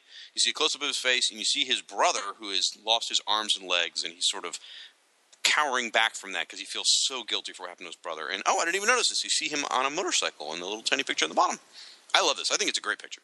Yeah, it's a nice drawing. I mean, I never thought the character was all that much. It was just the, uh, John Byrne just kind of doing a riff on, you know, the eighties John Rambo type. But, you know, it was fine. I liked. I love John Byrne's Superman, the, the, yeah. those early issues. So this was this was a, a fun bit. Well, the thing I liked about it was he could tell the teleporting of the weapons. I thought that was cool. I really dug that. So. And uh, if you want more, I hear there's a podcast about Superman during this era. Anyway, um, up next, Blue Beetle, the first Blue Beetle, the Golden Age version, and this has also been revised. Art by Gil Kane, and um, interesting here. I mean, the, the the gist of him, we've talked about him previously, but the gist is, you know, he was an archaeologist, sort of uh, adventurer guy, and he goes off to Egypt and he finds uh, this scarab gem.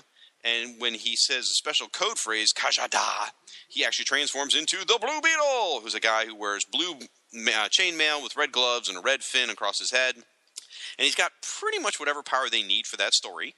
Um, he can fly, he's got lightning, telescopic vision, he's super strong. And he goes way, way back to Fox Publishing. And they actually mention it here. They say his first appearance was in Fox Publishing. Is that the, I think that's the first time they've... They did that, but they actually mentioned that it's from another publisher. It could be, and maybe because there was multiple books called Mystery Men. I'm not sure, because that's what it, Mystery Men number one. Maybe that's was the, what they were worried about, the confusion. I'm not really sure. So, um, but yeah, I don't believe they mentioned the publisher ever before at this point. So he's a big hero. Um, you know, he, he he was Blue Beetle for a number of years. He even had his own like um, radio serial, wasn't it? I think. And I don't he, think. He was, he had a, no, I don't think he had a radio serial. He had something like uh, some additional media. Blue Beetle. Really? Had. Yeah. We got to consult Tim Wallace on this. We'll have to consult Tim Wallace, who runs the Cord Industries blog. By the way, you should check that out. Also, you can hear him on the most recent episode of the Secret Origins podcast. More on Secret Origins podcast as we go into this episode. So, anyway, um, the deal with him is he, uh, you know, he was the hero for a while, and then once Charlton Pitt got the license to Blue Beetle, they published a few more with him, but then introduced the second Blue Beetle, who we'll talk about in a moment. Um, and so this Blue Beetle retired. Well, the new Blue Beetle, Ted Cord. Before he was Blue Beetle, I guess I should say, Ted Cord came to this gentleman, whose name is uh, Dan Garrett, said, I need your help. I need you to come with me to Pago Island. I think my uncle's done something very bad. They go there, and during the course of the adventure, uh, Dan Garrett actually died. He gets buried in an avalanche and dies. And it's very sad, and then at that point, Ted Cord picks up the mantle, and it goes on to be Blue Beetle after him. However, this is why this issue, why this entry is here and revised, because Dan didn't die in the avalanche. Turns out that when Ted left Pago Island and left Dan there, Dan wasn't dead. He was trapped underneath all this stuff, uh, under all the rocks. The the scarab, the powerful scarab that gives him his powers, put him into sort of a hibernation. And then uh, he awoke many, many months later and was sort of possessed by the scarab and came and battled Ted Cord. And then, uh, then after uh, all this mental struggle and everything, he did actually die. So he died there with his friend Ted. Didn't die on the island. Um, personally, I don't like the idea of them bringing him back from the dead. It it, it it it didn't work for me much. I preferred the idea that he died in the avalanche on Pogo Island. I didn't like the story where they brought him back and he fought Ted Kord. I didn't like having to see the two Blue Beetles fight. Didn't sit well with me, even though I like Lynn Wein and I like Paris Collins. It didn't work for me. So it's sort of like um, if they were to, I don't know, dig up the Golden Age Superman after Crisis and kill him in some unnecessary story. Glad that didn't happen. Yeah, that's crazy. Um, So, you know, any thoughts on uh, this? It's interesting that his listing is mentioned as revised when he did not get a listing in the original Who's Who series. Really? No, I just looked it up. He's not in it. Wow. So the, you're, this isn't revised. There. Yeah. I mean, error. they mention okay. him. They mention him in, in the Ted Kord listing, but, but mm-hmm. he does not get his own listing. So. How interesting. Well, you know, we didn't talk about the art, by the way. So it's um, it, there's a lot of text, so it's not a very big picture. And you've got Blue Beetle in the foreground in color. And then in the background, you've got a huge, huge shot of Dan Garrett with his glasses on. And then you've got a shot of them fighting. Um, now, I, I can be I can be hot and cold on Gil Kane. I like this piece. Yeah, me too. I think it's very nice. Yep. And you know, this is interesting. This character, you think you would think that when D C did all this with him, you think you would have saw him more. You know, in Post-Crisis, like all these other legacy characters came back, or we saw, like, tellings of their stories from the old days. Like, we'd see J S A stories that took place in the forties and stuff like that in Post-Crisis. Well, I think they were trying to sell the other version. Yeah, but there were times when Blue Beetle didn't have a series. Well, yeah. You know? So, you know, like, like Jeff Johns didn't mind this Blue Beetle for his uh, J S A run. Kind of surprising. Yeah, that's true. Know? Yeah. All right. Up next, Ted Kord Blue Beetle. Another, well... I guess I shouldn't say another revised entry. It's a revised entry. Uh, this one features, again, Ted Kord. It was created by um, by uh, Steve Ditko. I totally blanked. They Interesting, they kept his Charlton first appearance here. It says Captain Atom number eighty-three. They do not say current version. No. So they're just saying this is still the Charlton version in the D C Universe now, which is great. Uh, I talked a little bit about it, and I'm breezing through this because I'm sure you guys know Ted Kord's origin. Again, he goes to Pogo Island. Dan dies. Dan says, please, carry on the tradition of being Blue Beetle. The avalanche happens. Ted does not get the magical scarab, and therefore Ted has to go on to become Blue Beetle and build his own version of Blue Beetle, which he does it through technology. He builds the bug. He builds the, the gun that shoots uh, blasts of air and, and light and stuff like this. This is such a fun time to be a Blue Beetle fan. This series by Paris Collins and um, Lynn Wein. Lots of fun. A couple things to mention here. You know, Ted's had a company called Kord, uh, which or Omniversal, which he uh, which he was you know president of, and they actually rivaled Star Labs at one point. They were huge, very interesting. Also interesting that you know him and Dan Garrett were friends, and that's not something you see you typically with leg- legacy characters is them being friends prior to the heroes happening. You know, so. Um, I, I love this character. They mentioned how he retired from being a superhero for a while and then came back. That's sort of like a nod to the end of the Charlton era. And uh, by the way, I forgot to mention something. In the original Blue Beetle entry, they talk about the alien. They talk about the scarab. They actually say the scarab was of alien origin, because for years we just thought it was an Egyptian magical artifact. They actually say in here it's of alien origin, which actually works well with Jaime Reyes and um, the version of Blue Beetle that came later. I'm not saying it was aliens. But it was aliens.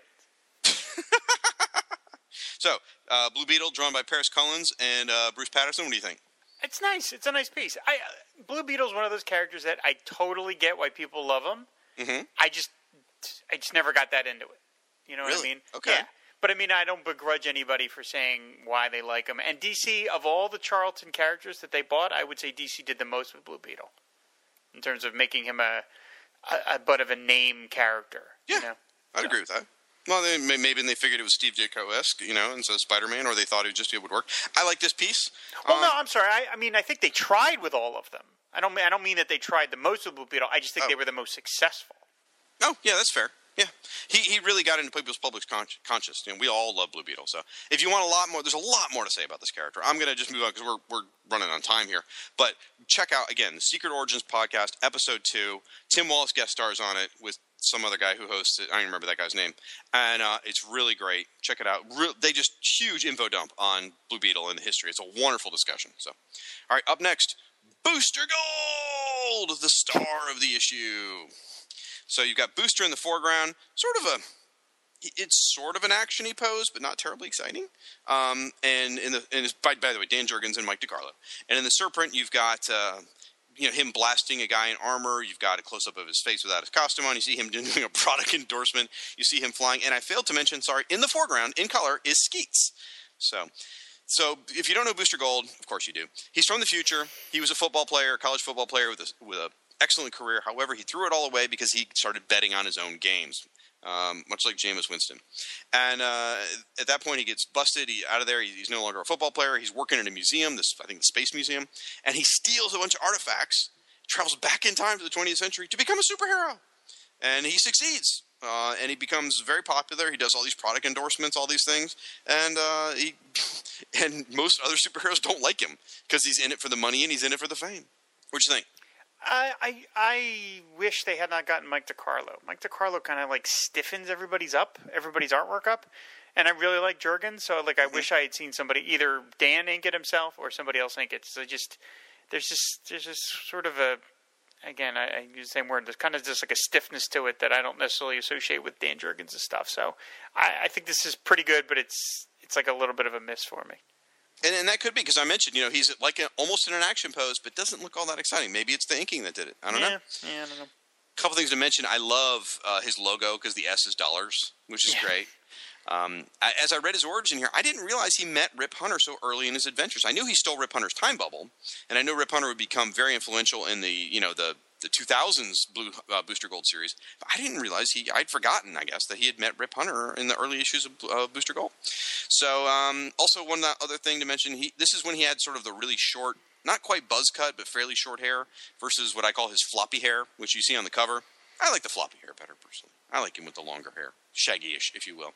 And Booster Gold, by the way, at this point was on issue nineteen, so he's sailing towards the end of his series. And I forgot to mention Blue Beetle was on issue fifteen at this point, so he still had another nine issues to go before he got canceled. And both of them, by the way, mentions group affiliation of the Justice League. And Justice League was on only issue four at this point, which I think is probably when Booster actually joins the team. He it is. Joins, it is. Yeah, it was four or five. So four. I mean, that, that had just happened. So good timing on that. Up next is Brimstone by Joe Brzozowski and Dennis Janke. And a great shot. Brimstone is large as life, and he should be because he's like, you know, ten stories tall or whatever. And he's on fire, and he's sort of screaming to the heavens, and great shots in the background where he's smashing up Star Labs. He's fighting Firestorm and Power, uh, Cosmic Boy, and then in the bottom, the, the Suicide Squad's destroying him. Great. The logo looks like it's burnt. Really wonderful one. Joe Brzozowski did a great job on this one. Love it. Now, Ostringer is uh, credited as a contributing writer to this issue, so I think it's pretty obvious Ostringer wrote this entry. Talks a lot about Darkseid and the Legends miniseries and how he was created from a techno seed, and he believed he was a fallen god, and he has all this energy in a in a magnetic field is what's holding it all together, and that's how they destroyed him, because uh, Deadshot had a special gun that would disrupt the mag- mag- magnetic field and destroy the techno seed and take out Brimstone, and that's how they managed to do it. At the very end of the entry, though, there's a neat line. It says, though Darkseid claims he can recreate Brimstone at his whim, he has yet to see fit to do so. And uh, he does. Brimstone does get recreated later. He gets recreated in Firestorm, and I want to say he gets recreated in another book as well before then. But either way, what you think? Oh, I like this character. I like the design, and I think it's something I realized in Who's Who that I'd never dawned on me before. Maybe because in his previous iteration, previous appearances, he was always because he's a giant. Mm-hmm. He's he's fifty foot, six feet inches. Um, that you never see him all in one shot. You always see kind of upshots or parts mm. of him. That when you see him here, he's dressed like a wrestler. It's never really dawned on me before, but he is yeah, really a, right. he's dressed like a wrestler. So uh, that kind of gives it a little more of a silly angle than I had really appreciated. But it's a neat design. The face is great. The face just, you know, I would love to see skull. That like animated. It's just like a fiery skull. It's a really, it's a, it's a fairly silly character, but so well designed that it doesn't matter. Well, watch just as the first episode of Just League Unlimited. I'm pretty sure it's it's either Brimstone or a version just like Brimstone that's uh, animated in that. So yeah, occupation is Avenging Angel. Well, you know it. I love that aspect of him. That that that, that he believes he's you know from a fallen god. It's great. And uh, if you want more on him, check out the Task Force X podcast. They covered Legends. Also, Hey Kids Comics covered Legends. If you want more on you know he's mentioned over on the Firestorm fan blog, and Diablo Frank once tried to steal him for his vile menagerie uh, from Martian Manhunter. I mean, he's lots of stuff on Brimstone on the web. Definitely check it out. Love it, love it, love it. Um, also, he's in uh, Firestorm number one hundred, the final issue of Firestorm. Look at that. Up next, Captain Atom, revised entry. And you do get a modern version and uh, original version first appearances. And, um, you know, I'm not going to go into a lot of detail of it, but it turns out, you know, he's a guy, he's a, he's a military guy who got in trouble with the law and uh, was basically framed for a crime. He was going to be executed and opted instead to be part of the Captain Atom Project, where then they zapped him with a, you know, put this alien armor on him and zapped him full of energy, and it ended up transporting him to the future by twenty years. And while, during these twenty years that had passed, uh, the, the the general that he doesn't like ended up marrying his wife, adopting his kids. His wife died. Uh, all this stuff happens. But in the end, uh, the government basically says, Captain Atom, you have to work for us, or we're going to reinstate the charges and execute you.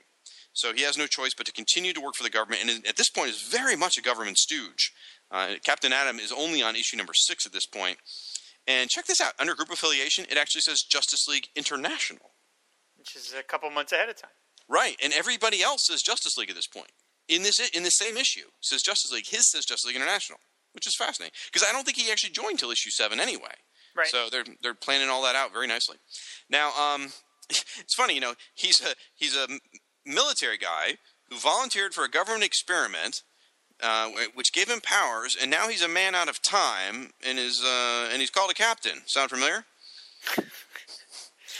Here's something else to think about. All right, so follow the logic here. Captain Atom was created in the sixties, right? Um, like, in, in actually in real world comic book, and then in nineteen eighty-six, um, Alan Moore writes Watchmen, and adapts the character of Captain Atom into the character of Doctor Manhattan, right? In Watchmen, when Doctor Manhattan gets created, he gets zapped, he dissipates, and then months later, he reforms into a human body, right? Well, this version of Captain Atom, which was written a year later, is kind of similar. He gets zapped, he disappears, and has to reform his body later. So, is this like a, a snake eating its own tail, where Captain Atom inspired Doctor Manhattan, and then Doctor Manhattan inspired Captain Atom? Yeah, I don't know. I never thought of that before, but you're right. I didn't think about it either until I was reading this. So, and realized this was nineteen eighty-seven, bef- after Watchmen. Because I don't think the previous Captain Atom had a time jump like that. Or I think they call it a... I don't think they quite call it Quantum Leap, do they? Do they actually call it Quantum Leap? I don't think so. Quantum Jump, I think is what they call it. Anyway. Um, you know, lots of things to say about this version of Captain Atom. I love him from the eighties. The Captain Atom series itself wasn't always my favorite, but I love the character. I love his appearances. I love a government representative superhero out there who's kind of screwing over the heroes sometimes by reporting on them. So I dug the character, and I dug his, his place in the D C universe at this point. Oh, art by uh, Pat Broderick, by the way, Firestorm extraordinary artist. Should have mentioned that. He's uh he's sort of standing very stock still with his he arms. He looks like a greeter at a casino. Yeah, well, his arms up, like yeah, like he's saying hello, welcome to the the Quantum Nugget. Um, in the background, you see him. Uh, you see General Eiling and him, and well, I think it's him with sunglasses on. You see him becoming energy, you know, fighting Plastique, Firestorm villain, General Eiling, Doctor Megala, and then you see him flying across the sky. And I, by the way, there's this whole thing in here I should have mentioned too, where I love that they gave him a fake origin. They basically said, you know, they, they didn't tell the public that he had come from the past, from the sixties to the eighties. They said, oh no, he's been a hero for years. He's been doing all these Black Ops missions. You haven't heard of him, but he's a real American hero. Which is great. What a great idea. I love that. So it makes for a good, good idea, good sort of, you know, intrigue, subterfuge type stuff. If you want more on Captain Atom, check out the Splitting Atom blog, uh, J- Splitting Atom blog by our buddy Jay Jones. All right. Up next, Captain Marvel, also drawn by Tom Mandrake. And duh, he drew the Shazam miniseries, of course. Who doesn't know that? Right. Everybody. Uh, another revised entry. And um, not a lot to say that we haven't said previously about Shazam or Captain Marvel. Um Minor differences. Savannah is his uncle in this. His parents died in a car accident, and they're in San Francisco rather than Fawcett City.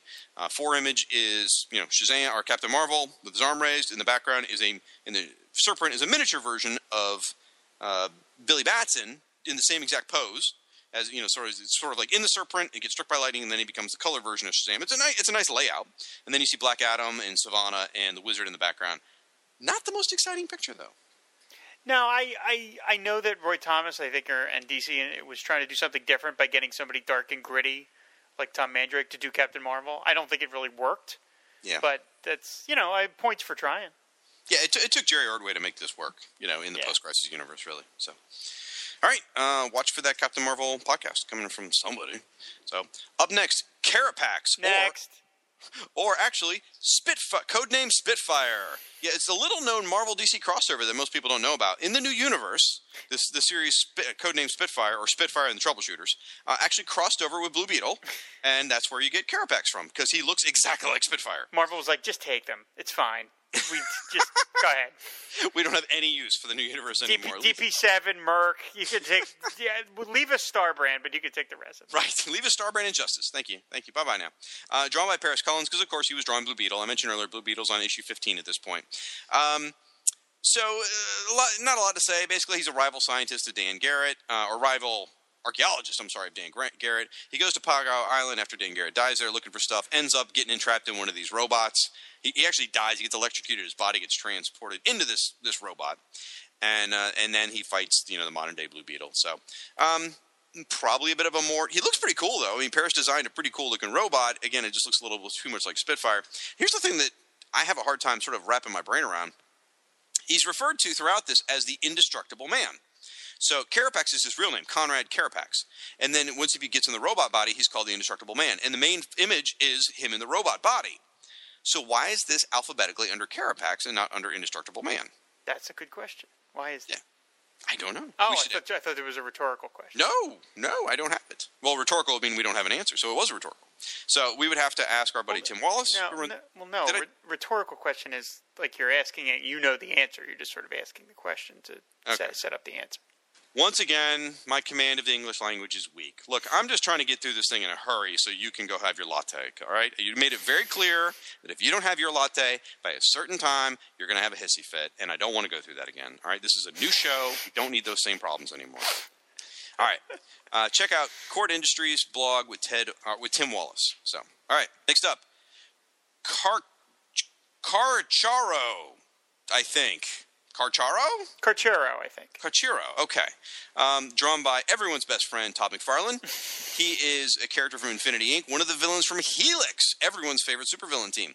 So here's the deal. He is apparently the cousin of Wildcat two, so Yolanda Moto is. Apparently, uh, when the mother of Yolanda and the mother of this guy uh, were pregnant, they got experimented on, and that caused, you know, them to develop powers. That's why she developed her cat powers, and he developed these shark powers. He actually was born as kind of a humanoid shark. He loses his parents, ends up in the water, and just grows up underwater without parents around, and without human raising him. So he's a, basically a shark swimming around underwater, raising himself.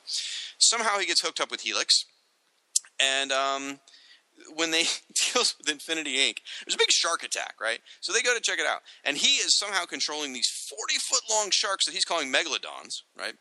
And he has his, yeah, wait for it, his enormous shark-shaped submarine. You know it. He's got two female companions he calls Ramoras. That's, that's, that's, that's pretty clever, actually. Yeah. Uh, ultimately, Helix loses. And Mister Bones is uh, the leader of Helix, gets kidnapped but or captured, and then eventually sort of works with Infinity Incorporated. And um, in a final battle, uh, Carcharo, whatever, bites off the leg of Mister Bones and dies from the cyanide touch. Wow. Pretty crazy. So this guy's a mort. This yeah. is actually my favorite McFarlane piece because I just feel like the character – it is because I feel like the character matches his stylistic excesses. Okay. Because the anatomy is not meant to be anywhere near human, it, yeah. it works. There's no crazy hair or the cape that makes no sense. So, and, and like he actually does the foreshortening. So this is like my. I mean, the character's ridiculous. It's a shark with armor on, but uh, but it's my it's my favorite of the McFarlane pieces. Well, actually, it looks more like a lizard because he's got like well, lizard-like teeth. He's got a lizard yeah. tongue, but then he's got like you know underwater creature fins. Yeah. And so, so it's it's a, his, an odd mix. His yeah. weight is listed as one hundred thirty-eight pounds. I'm not buying that. Yeah, I'm not either. At sixty, at six foot four. Yeah, he's a giant shark with armor on. Come on. Hollow bones. I don't know. Um, yeah. Listen to the Tales of the J S A, folks. Uh, next, Caress from the Legion of Superheroes. Or, well, she's from the Legion of Superheroes comic. She's not a member of the Legion of Superheroes. Uh, art by Greg LaRocque and Mike DiCarlo. And, um... it's a bit of a washed-out piece, almost. Like, she's there with her arms outstretched, and uh, she's got a boob window, so she may be from Earth two. I'm not sure. Uh, blue costume with a white cape and a white hood. So the faces in the surprint are sort of over her cape, and so it almost makes the white, black cape look a little washed out, and her and her, her cape's already white. It's mm-hmm. it, it seems like the color's off a bit, that's all. So, um, but it's a nice picture by Greg Gillerock. She looks pretty hot. Um, again, she's sexy, she's skinny, she's got a boob window. Love it. She's an adventurous and a mercenary. And uh, she did a, a mission for the Coons, Cahoons, however you say it. And uh, she asked them, you know, one of her payments, she wanted superpowers. So she got this acid touch. And she ended up joining the Reformed Fatal Five. Not a lot more information about her here. No. Okay. That's all you got? No, it's yeah. She, I, when she went to got the costume, she's like, I want a Raven look, but with Power Girl boob window. Like, I think I was like, I can do that for you. We can do that. uh, uh, final entry of the book, Catalyst. Next. Oh, no, no, no, no, no, sir. Catalyst is a villain from Blue Beetle who then eventually went on to the Firestorm book. So sorry. Okay. Drawn by Paris Collins and Malcolm Jones the third. He's got sort of red costume with some different black and white accents. He's got white boots, white gloves, uh, with his fingertips exposed. His red sort of almost bullet man mask uh, with a breathing apparatus and different tubes running off of him. In the background, you see his face with crazy spiked hair and really, you know, like, scary face. And you see him uh, battling Blue Beetle uh, a couple different ways. And um, interesting character. The deal here is he works for Cornelius Krieg Pharmaceuticals. And he's a covert agent for them. And he is literally a living pharmacopoeia. He can create the effects of whatever known drug. So, like, you need a Valium, he can touch you and release the same chemical from a Valium. You need uh, penicillin. He can do the same thing. Cyanide, you know, whatever. Um, and so he's able to create all this. Eventually, he stops being a villain and gets involved with the Captains of Industry, which was John Oster's sort of uh, corporate superhero team, which he didn't get a chance to develop really far. But it was a neat idea having him on there. And he was used to control bad guys. Like he, uh, he actually controlled the Thinker for a while by keeping him calm with certain meds and stuff. Neat idea. You really wanted to next this guy? I did. I, please, yeah. My favorite thing about him is his base of operations, Nice, the French Riviera. Mm-hmm. It's like, if you're going to be a villain, why not have a base of operations at a really nice place? It is nice. Yeah. Nice. I love that background surprint of his face. It's a great drawing. Face. I mean, I yeah. love the face. It's a really nice drawing. Just the, the character just looked like just ridiculous to me. But. Well, and, and part of the point of this entry is they actually were only halfway through telling his story at this point. It looks like it looks like they're actually building up to a confrontation with Blue Beetle based on the way it's written. So. All right, then you get the last page, you know, which is uh, a bunch of, which is six different covers. You get uh, Action Comics, Batman: The New Adventures, Legion of Superheroes, Suicide Squad, The Green Lantern Corps, and Wonder Woman. Um, a couple of nice covers in here. I like the Suicide Suicide Squad cover. I like the Legion cover, uh, and the Action Comics cover. Those are all very nice. Then. Um, You know, it tells you where you can find the characters. A few worth mentioning. It says Amethyst is going to get a new four-issue miniseries this summer. And uh, that's pretty cool. And I think she does, if I remember right. Maybe maybe she doesn't, because this is after her ongoing. Maybe she doesn't, actually. I'm not sure. Talks about Ares is the most dangerous opponent the new Wonder Woman has faced yet. I like that. Batgirl's story gets retold in Secret Origins number twenty this summer. I love Secret Origins. Such a good show. Uh, or a good comic. And they're on issue seventeen at this point, so just a few months away. And then Captain Atom, it says, Captain Atom appears every month in his own title and will soon join the Justice League, which we got a sneak peek of in his, um, in his uh, group affiliations. All right.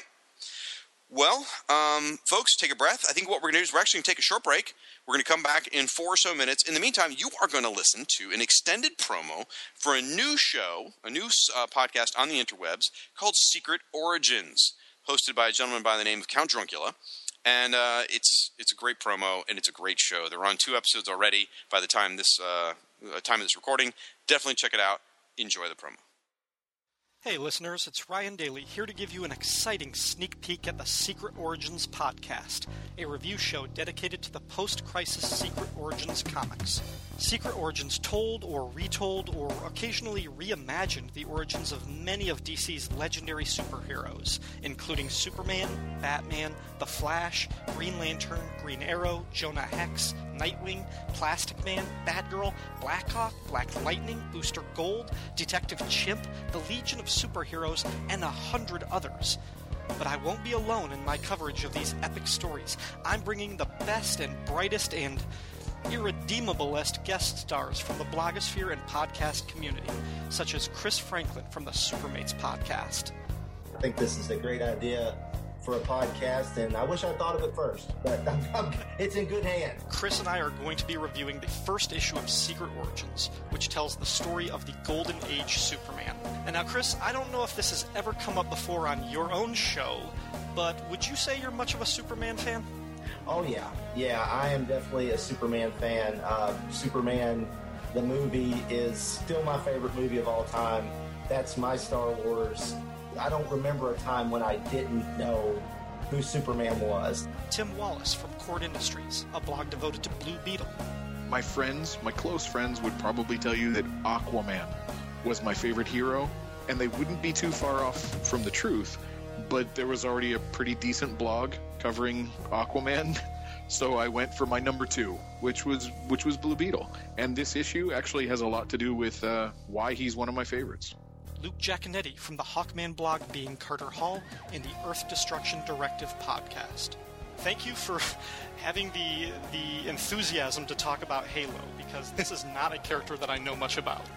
Uh, you know, it's uh, I'm I'm I'm one of the oddballs in that I'm an Outsiders fan who doesn't like the Teen Titans, so I I figure I'm I'm pretty much required to do my my uh, you know my due diligence in defending the members of the Outsiders team, especially one of the originals.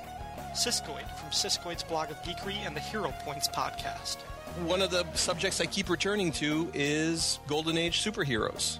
I like exploring the the history of comics, and especially D C Comics, which has the biggest load of uh, of Golden Age heroes. In Secret Origins is full of these because Roy Thomas wrote um, you know half the series or so, and just like he wrote a lot of Golden Age heroes and brought Golden Age heroes to the um, to our attention in the eighties, which was when I started reading comics. And of course, Rob Kelly from the Fire and Water podcast.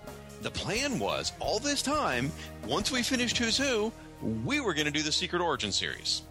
That was our next ga- our next uh, big project. And you have swooped in and stolen it. And I'm just saying, you better not screw this up. I mean, you're on episode four, and you brought in your biggest guest star yet. But from here, if it's just downhill, I'm going to be really ticked off that you ruined our idea. Mm, I wasn't really listening to any of that. Plus more incredible guests, including Sean Engel, Chad Bokelman, Kyle Benning, Nathaniel Wayne, Paul Scavito, Greg Araujo, Tom Panarese, Doug Zawissa, Aaron Moss, Alan Middleton, Max Romero, Gene Hendricks, Stella, Ange, Diablo Frank, and possibly even more. Join us as we uncover the secret origins of all your favorite D C heroes, except for Wonder Woman, and Aquaman, and Supergirl, and the Huntress, and Red Tornado, and Mira, and Aqualad, and John Stewart, the Green Lantern, and Wildcat, and Metamorpho, and Geoforce, and Mister Terrific, and Snap. The Secret Origins Podcast. And we're back. All right, folks. I uh, want to talk about this. We've got a message from Joe. We're going to do feedback, by the way. Now, um, we heard from Joe Crawford. He says, do the Convergence Who's Who entries come after Impact is finished? That's a fair question, Rob. You know, the they did Who's Who in the New fifty-two. Um, sh- are we going to cover those down the line? Uh, let's f- decide that when we get there. All right, folks, wait for that answer in two thousand eighteen. I, th- right. I, I think the Who's Who in Legion might kill me, so. I've got a plan. I've got a plan. You got, so. a, you got somebody that's going to step in? All right, folks, then I want to give a shout out to Zoom Yukinori, the uh, Lifetime Achievement Award winner for Who's Who.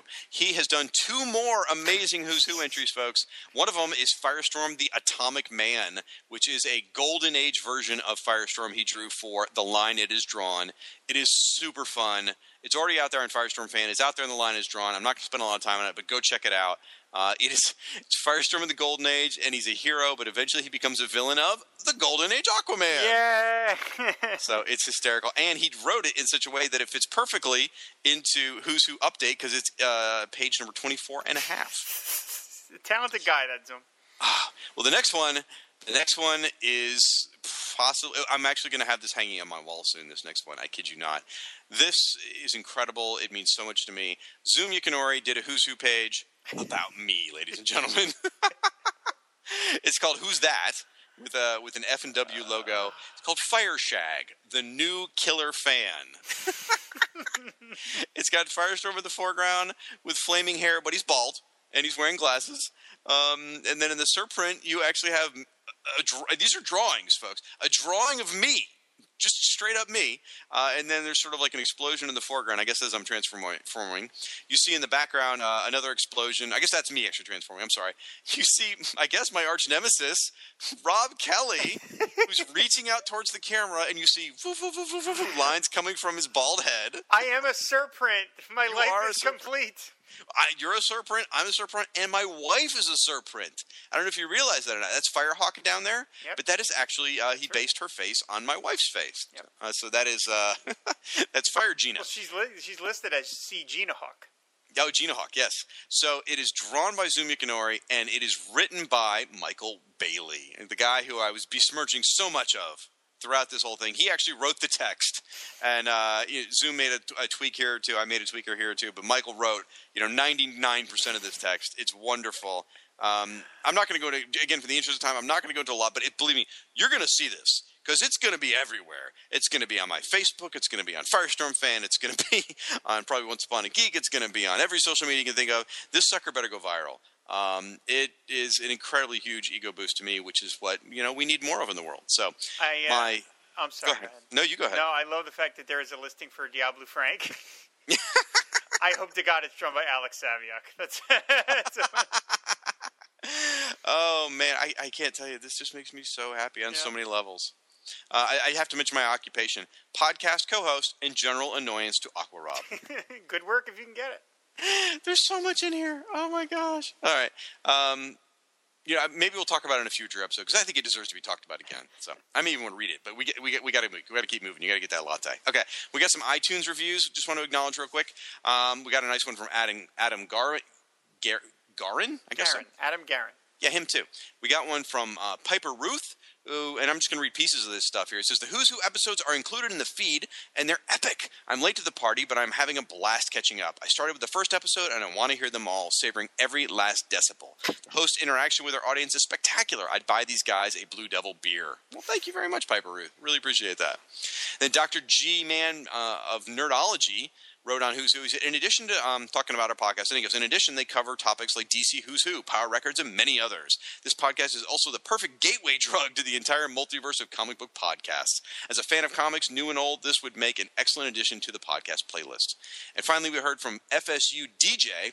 He said, if you're a fan of D C Comics, particularly ones from the mid-eighties, you need to be listening to this podcast. I started with their Who's Who episodes, which are beyond awesome, and will be sticking around for anything else these guys put out. Man. Thanks so much for those guys. I've said this before. I'll say it a million times. The listeners of shows in the Fire and Water Podcast Network, which includes Who's Who, you guys are the single greatest listening community on the planet. You guys are par- actively part of this show. So much, I mean, that Zoom drawings are a perfect example. You guys are part of these shows. The show is nothing without you because you guys then come in and correct us when we make mistakes. Mostly the Rob's mistakes. Um, and you you contribute. You do art. You do songs. I, I love you guys. And I'm so glad to be back here with you guys on this brand new show. We got an email from Mike of Mike's Amazing World, and he took me to task for a previous episode where I said Mike's Amazing World is falling down on the job in regarding to Wonder Tot. And then Mike followed up with these articles on his site that he wrote about Wonder Tot. And then I went back and said, you know, well, Mike, I was just kidding around because obviously every single D C Comics and now probably Marvel podcaster owes you some money because everybody uses Mike's Amazing World as a resource. And so uh, he – and then he followed up with, P S, please don't take this the wrong way. It's all in good fun. But if you're going to publicly call me out like that, I feel obligated to defend myself. Despite your occasional lack of familiarity with some of the characters, I do enjoy your Who's Who show. Well, let's face it. He knows every single D C character. I mean, he could give Peter Sanderson a run for his money, I think. You know? He really owns like every D C comic from like nineteen fifty on. I know. I'm like, where does he store them? I don't even know, like, what does he live, like... Well, he probably doesn't want people to know, because... I guess so. His yeah. house must look like Wayne Manor or something. It's crazy. All right, uh, we heard from Sean Engel. He said, I had to chime in when Canada Clark wrote into the Victory Lap episode with his vitriolic hate, I said that wrong, vitriolic hate of Guy Gardner. Now, I wanted to be a reactionary fanboy. I could call him out for his comments and try to make a case of how wrong he is, but honestly, I've come to the conclusion that everyone is entitled to their own opinion, even if it differs vastly from your own. That person's opinion is no less valid.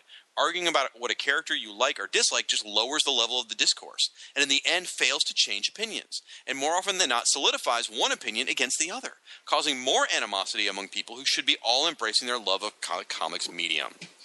Whoa! That is deep, that is insightful, it is peacemaking, and it does not belong anywhere near comic book fandom. Wow! Thank you, Sean. And I'm glad you mentioned that everyone is entitled to their own opinion.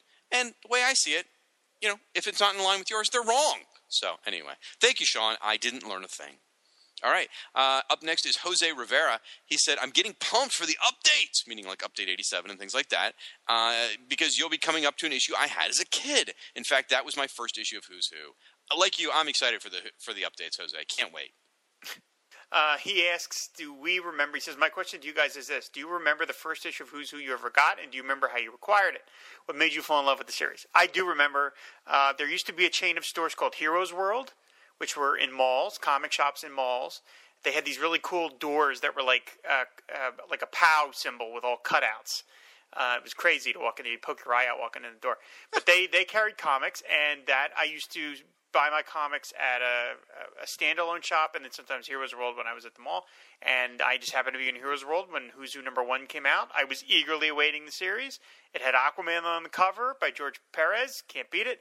And I loved Who's Who from the beginning. I mean, I'm a, I, I love digging into all these old characters. This is like the perfect series for me, obviously, because we're spending five years of our life talking about it.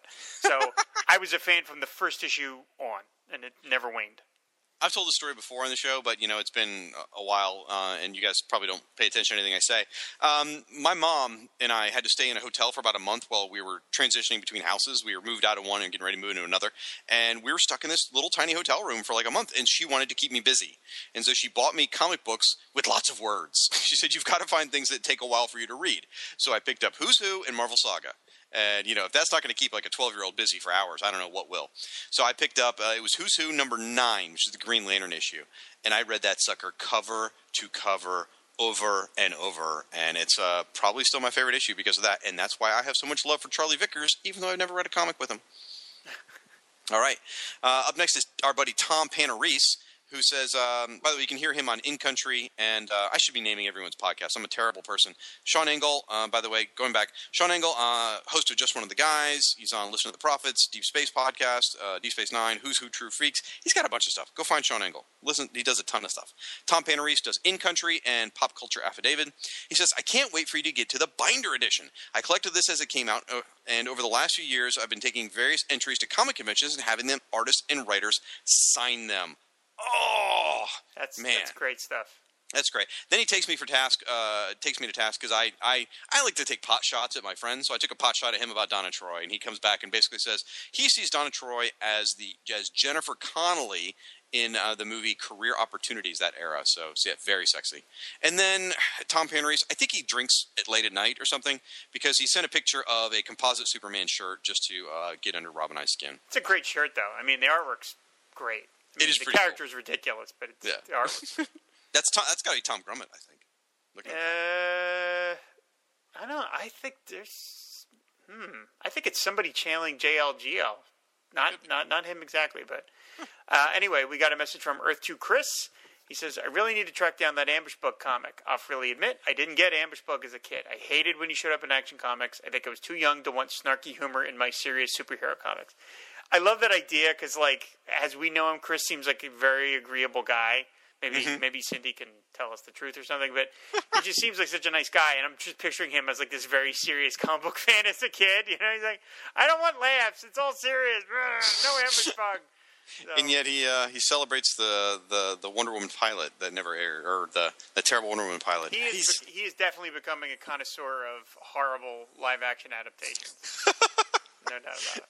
I mean, maybe that wasn't snarky, but let me tell you, it's snarky when you watch it now. Uh, anyway, Chris, by the way, Chris and Cindy host the Supermates podcast. So, uh, and he said, speaking of the Loose Leaf edition, I, you know, this is, I'm excited about this. And you guys are going to have to all write back in when we do Loose Leaf and share these stories again. But I want to know how people organize their Loose Leaf editions because uh, everyone has their own style. So he says, I have no idea what characters came in what issue because I organized my pages more or less by comic title or character, with Superman and his friends, foes, locales, et cetera. For team characters who didn't have solo titles, then after the team entry, uh, they went after the team entry, and then leftover characters I put under hero, villain, supernatural.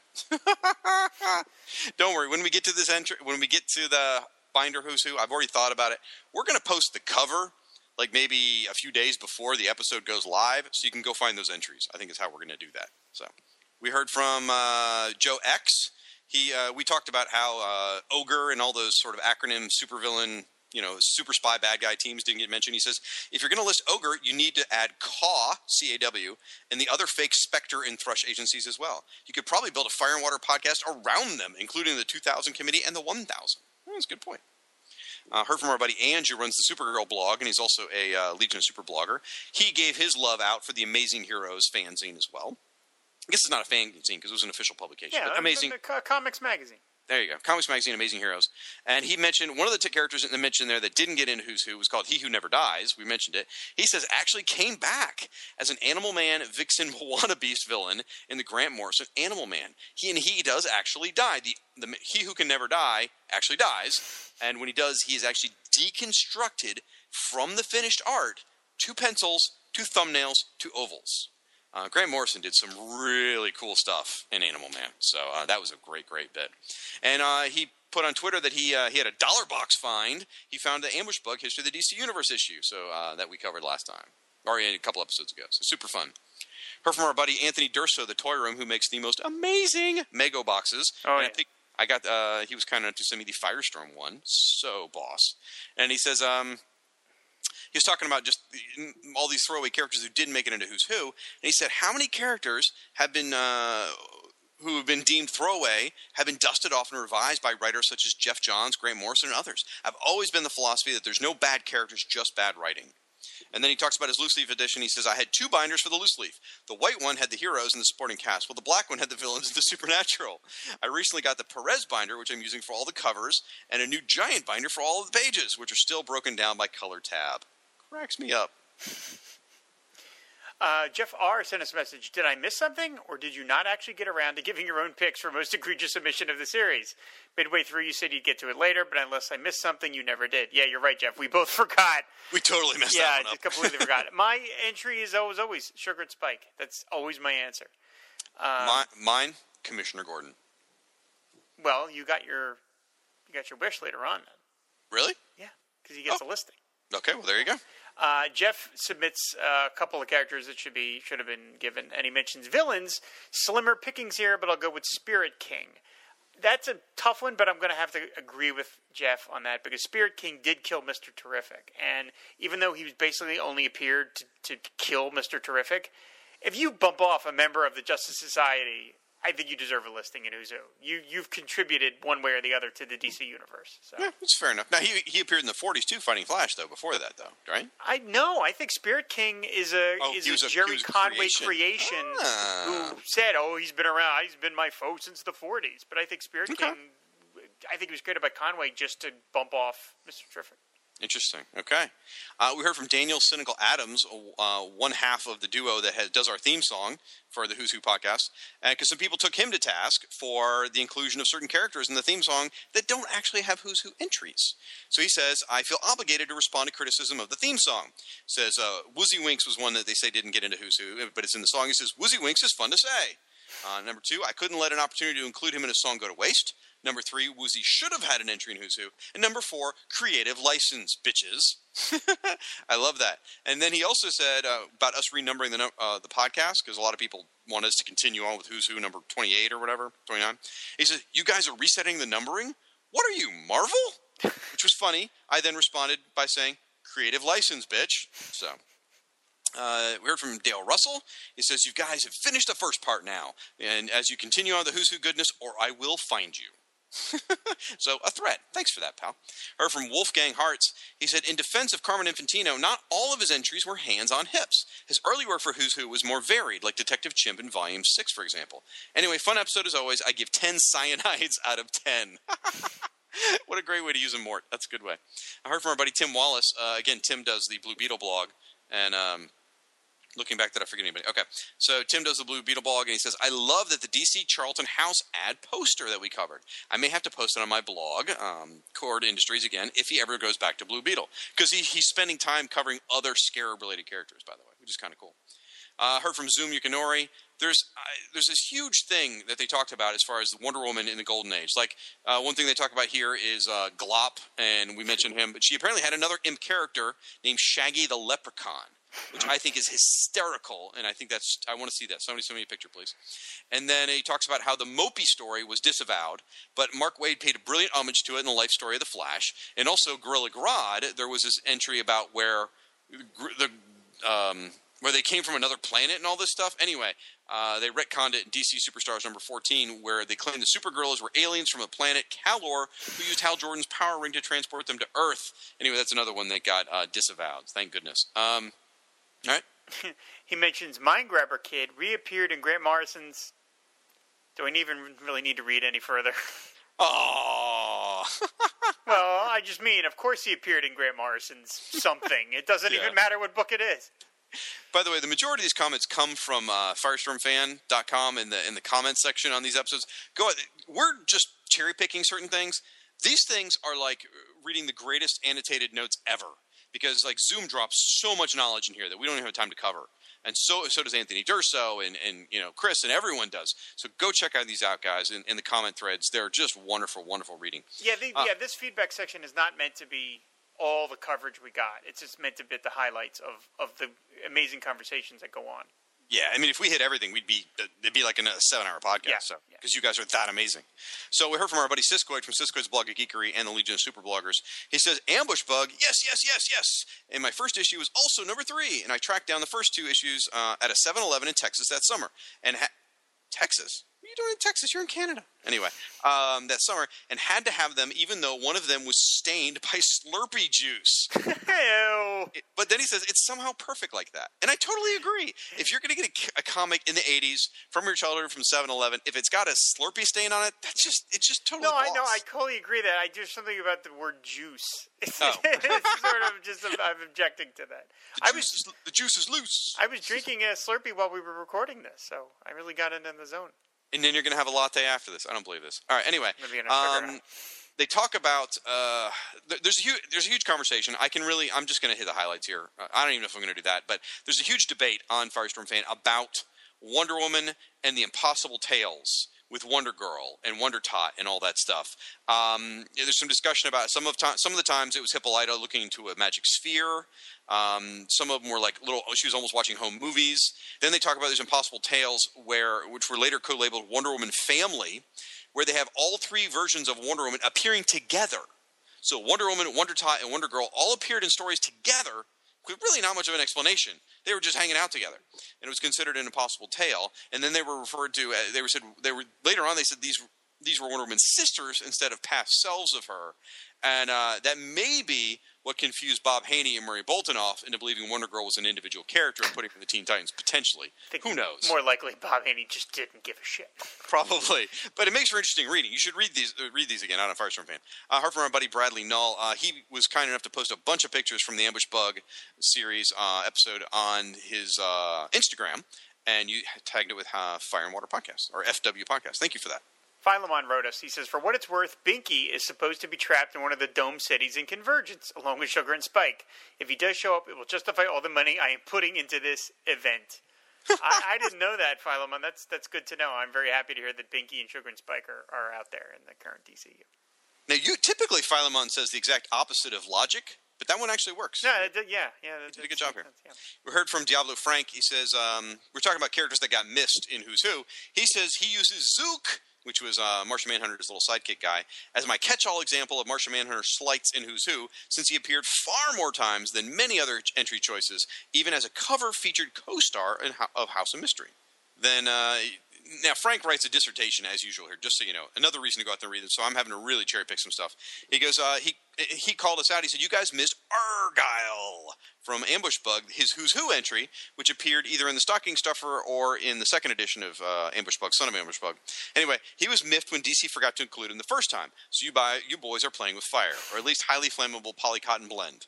Um, you know what? I intended. Yeah, we, we meant to do it, yeah. We totally meant to cover Argyle. Um, someone even sent me a scan of it so that I wouldn't forget, and then I forgot. So we'll, we'll, we'll, we'll stick him back in when we do those little back pages Who's Who listings that we're going to Or when do. we do the special edition.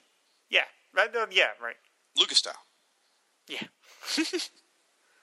uh, he says, congratulations to Rob on completing his crusade for validation of Sir Print. I'm just happy Colorhold got a mention as well. Yeah, as I said, my life is, is validated thanks to Zoom appearing in my own Sir Print. Um, I think actually he's talking about Dan Jurgens. When Dan Jurgens validated you calling it a Sir Print. Oh, well, that's, well, yeah, no, right. That's true. I'm just saying, but I'm now also in a Surprint. So it's That's true. Better, yeah. You're, you're, you're just all kinds of Surprinty. You know what? That's that right. should be your supervillain name, Surprint. that should be. I like Colorhold. I, as a villain name, Colorhold is better. Okay, fair enough. um, and this is some interesting, insightful thoughts from Frank, which is un- unusual, so he must have been tripping, uh, about Jack Kirby. He says, it was extremely common for children of the seventies and eighties to hold Jack Kirby in disdain, while lauding contemporary artists who owed him an enormous debt.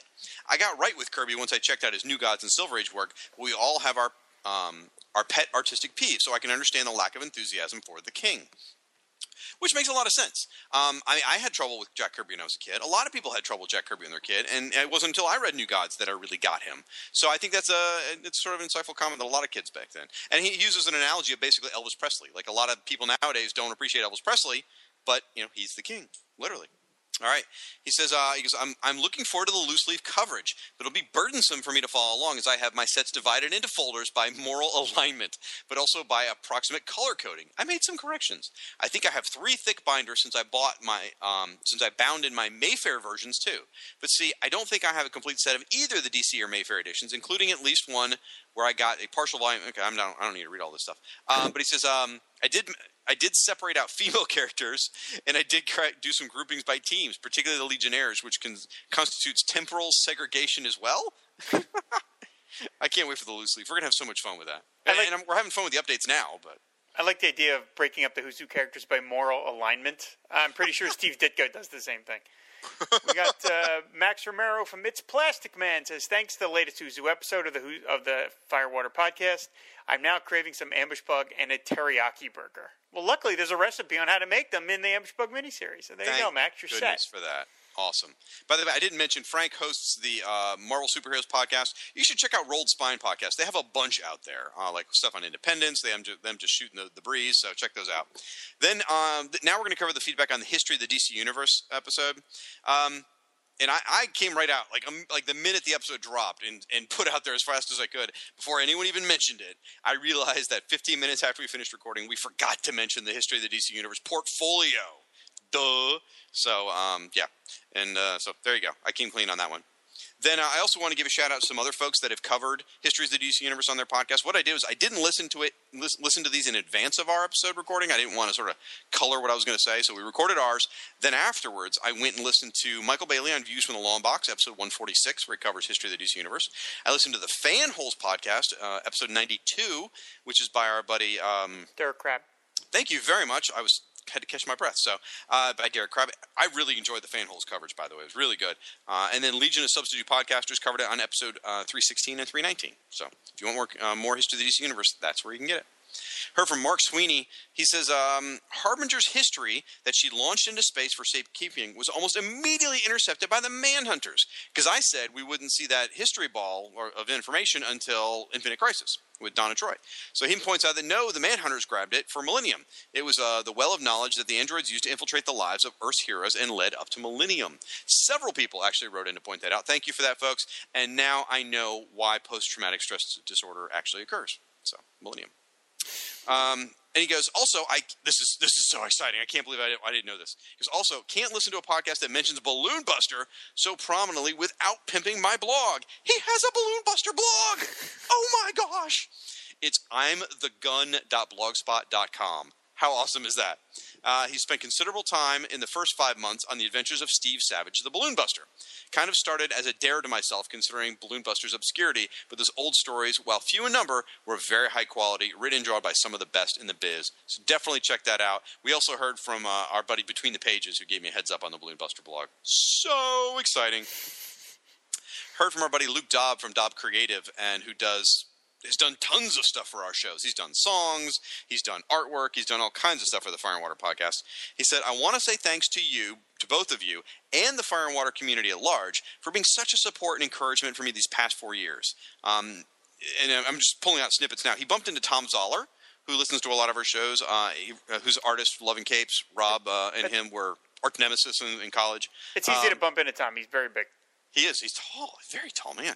Anyway, uh, they, they bumped into each other at C two E two, and they got talking about the Fire and Water podcast.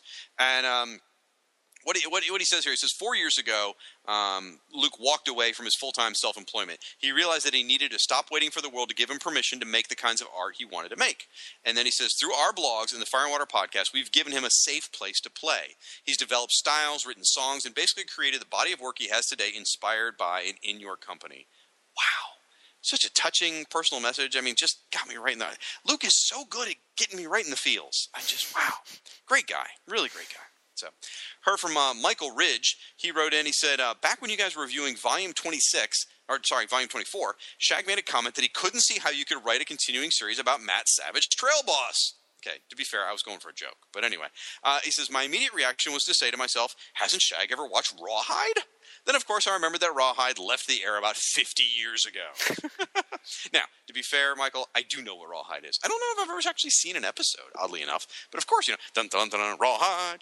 Anyway, um, Rawhide was one of the Western series that first aired back in nineteen sixty-nine, uh, a few months before Matt's first appearance as a cover character. The television series followed a trail boss and his second-in-command for seven full seasons. Then he says Matt Savage grabbed the premise and most of the supporting characters from the T V series. I think that's a hoot that they just totally, you know, stole the idea of the supporting characters for their comic. That is hysterical. Cracked me up. Heard from my buddy David Gutierrez, who's uh, my co-host on the Ultraverse podcast when we actually do episodes, which is not very often.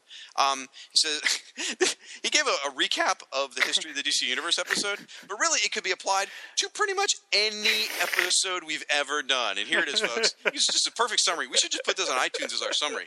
This is Shag. Shag. He says, Shag mentioned he thought some girls were hot, and Rob waxed nostalgic about World War Two. That is the perfect summation of every episode. I showed those Jerrys a thing or two. She's hot. All right. We heard from our buddy again, Tom Panarese, uh, again. Um, he says, I always thought – no, here's good. Because I, I got on the case saying, how does – why do they talk about Crisis on Infinite Earths in the history of the D C Universe if it never happened? How can they talk about – well, I mean, they could talk about the crisis, but not parallel worlds. It, it, they shouldn't do that, right?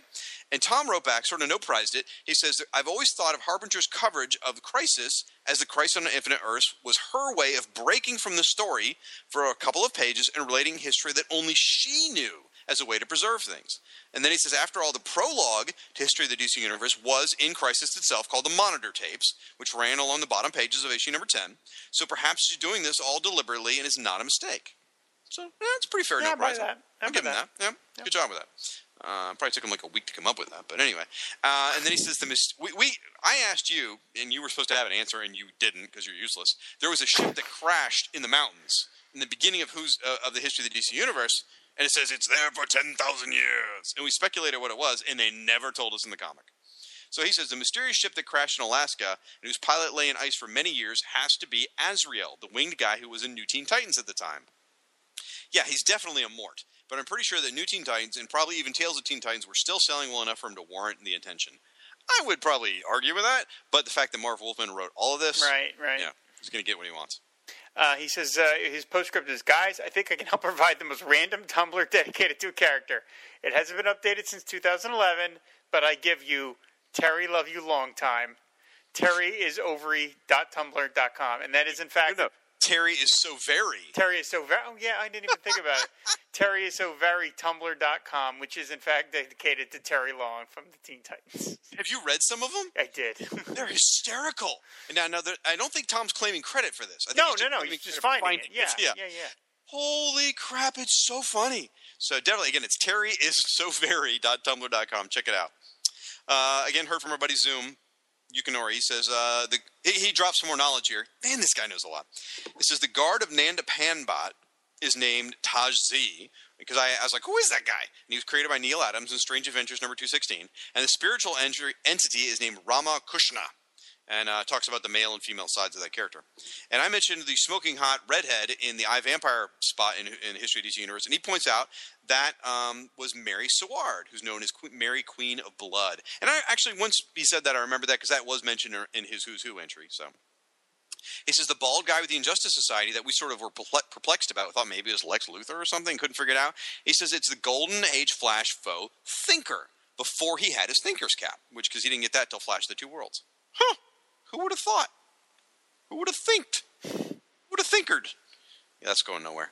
Anyway, uh, the two unknown All-Star Squadron characters are Mag- Magno the Magnetic Man, who is the blonde guy with the blue cape, and the Invisible Hood, not the Silver Ghost, who was actually a villain that fought the Freedom Fighters. Yeah, you know what? It's funny. I said that, and I knew it was sort of wrong when I said it. I realized that I meant to say Invisible Hood. I really did, but yeah. Yep. Heard from our buddy Earth two Chris again. Uh, he said that the two splash pages of Superman and Batman with Robin are perhaps the greatest encapsulation of either character ever published. The text, along with the art, gives me goosebumps every time I read it. Uh, he says, the bonus features in the hardcover really put the book over for me, and I learned a lot about D C's history through this. I do think the Golden Age Superman art is actually the work of Fred Ray, but I believe D C screwed up with the credit there. Yeah, Chris is right, because uh, he mentions Ray drew some of the most Ray drew some of the most iconic Superman covers at the time, and famously drew the S shield that would later be adopted as the look of the Earth two Superman. That Dick Sprang piece cemented my love for Sprang. He is to Batman what Carl Barks is to Donald Duck, the good Batman artist. You guys will get to some Who's Who work by him when you get to the D C Annuals from nineteen eighty-nine. Cool. Yeah, I'm looking Her- forward to that. Heard from our buddy Little Russell Burbage from the Legion of Super Bloggers. Uh, he points out the Bill Sienkiewicz cover of History of the D C Universe book I have is also in the D C History portfolio. Nice. Heard from Jim Ball. He said, really enjoyed, uh, or maybe it's Bal. He said, I really enjoyed the last podcast regarding the History of the D C Universe. I remember buying these books off the rack and have been stunned at how great the artwork was in this format. Perez is a master. And he also goes on to mention the portfolio, so thank you for that. Heard from Kyle Benning, uh, the guy who runs the podcast Kingside Comics, Great uh, um, King Size Comics, Giant Size Fun. Woo, man, I just couldn't come up with that. He's also part of the Legion of Super Bloggers. And he talks about the Atomic Knight and the Atomic Knights. Uh, they have a very strange history. Talks about the original appearances were based on World War Three that happened in October nineteen eighty-six that lasted for thirteen days. We remember Destinated. That, right? Well, it was a comic from the nineteen sixties, so that was twenty-six years in the future. Then D C Comics Presents number fifty-seven comes along just three years before that nuclear holocaust was supposed to happen. So they retconned the events to say that the Atomic Knights Avengers were actually just a computer simulation run by the real Gardner Grail, the founding member and leader of the Atomic Knights. And because uh, that was referenced sort of in History of the D C Universe. And, um, you know, that sounds a lot like what happened with the um, Super Sons, doesn't it? So. And he says, regarding the portfolio, the Freaks piece by John Byrne, because there, there's a piece in there by John Byrne in the in the History of the D C Universe portfolio, which isn't anybody from the D C Universe. It's like, what is that? And it says it's a sneak preview of something to come. Well, it never came along. So that Freaks piece apparently was the characters that eventually would become the Next Men that he developed for Dark Horse. Look at that. He'd originally planned to make him a piece of the D C U, but still be creator-owned. But um, uh, but his work and development of the concept wouldn't be until after he left D C, but when he went back to Marvel, and then he left Marvel again to find a home at Dark Horse. So, huh, very interesting. Heard from Joe X, who says, uh, Graffiti also did deluxe editions of The Dark Knight Returns and Kingdom Come. I did not know that. And then Doctor Occult, I asked about what those different floating images were, and he says that is called The Seven, which is the group that gave Doctor Occult his powers on his symbol. Okay, and he says, uh, there was the question issue with Rorschach. Vic tried to emulate him and got his ass handed to him. I guess O'Neill's question just wasn't absolutist enough. Uh, heard from Anthony Durso again. He says, I never, talking about the, the hardcover that I was reading from of the History of the D C Universe, he says, I never sent away for the poster. Like an idiot, I was more concerned about keeping the original postcard since facsimiles would not be accepted as part of the book. I don't know why I bothered because my book didn't even come with the History of the D C Universe logo pin like it was supposed to. A fact I didn't discover until I got home. My response to that would be, there's a postcard and a pin? What the hell? Mine didn't have that, but then again, I bought mine used. So, but still, I was like, oh, I could have got a poster. I wonder if D C's got any laying around. Anyway, uh, and he said he thinks that, I mentioned, I thought it was unusual that Robin Hood and Three Musketeers got mentioned. He pointed out that D C used to publish the adventures of both of them, so maybe that's why they got mentioned. Uh, Michael Chioscuro writes, embarrassing confession. As a young boy, I bought the first issue of this when it came out. Then, for reasons only known to the eleven-year-old me, I never picked up a second issue of a two-issue limited series. Oi, it certainly wasn't a major commitment of time or money, so I'll have to chalk it up to the vagaries of youth, that is the stupidity of the young comics collector. I like the idea of him reading one of two and be like, nah, the hell, this isn't going anywhere, and just bailing on it. Well, for a lot of collectors, number one wasn't as exciting. I mean, I've even right, heard people right. say that. Yeah. So, yeah, yeah. Um, we heard from Count Druncula of the Black Canary blog and the Secret Origins uh, Black Canary podcast as well, Flowers and Fishnets. He's got the Secret Origins podcast. He's got a Star Wars podcast. The guy's just horning himself out everywhere. Anyway, he says um, he talked about George Perez because you had, you had sort of postulated that isn't everyone a fan of George Perez? Like, nobody really hates George Perez. And he comes forward basically to say that he likes George Perez's form, but he dislikes his style. And he, and he says, like, he's, he's um, let me see if I can figure this out. Um, he says, I love his line work, but often or not, I'm frustrated by his panel construction and layout. And he talks about Crisis, talks about Titans and Avengers and stuff like that. And uh, a lot of us sort of, he said, you know, his, his question was, is it possible to love an artist's form while disliking his style?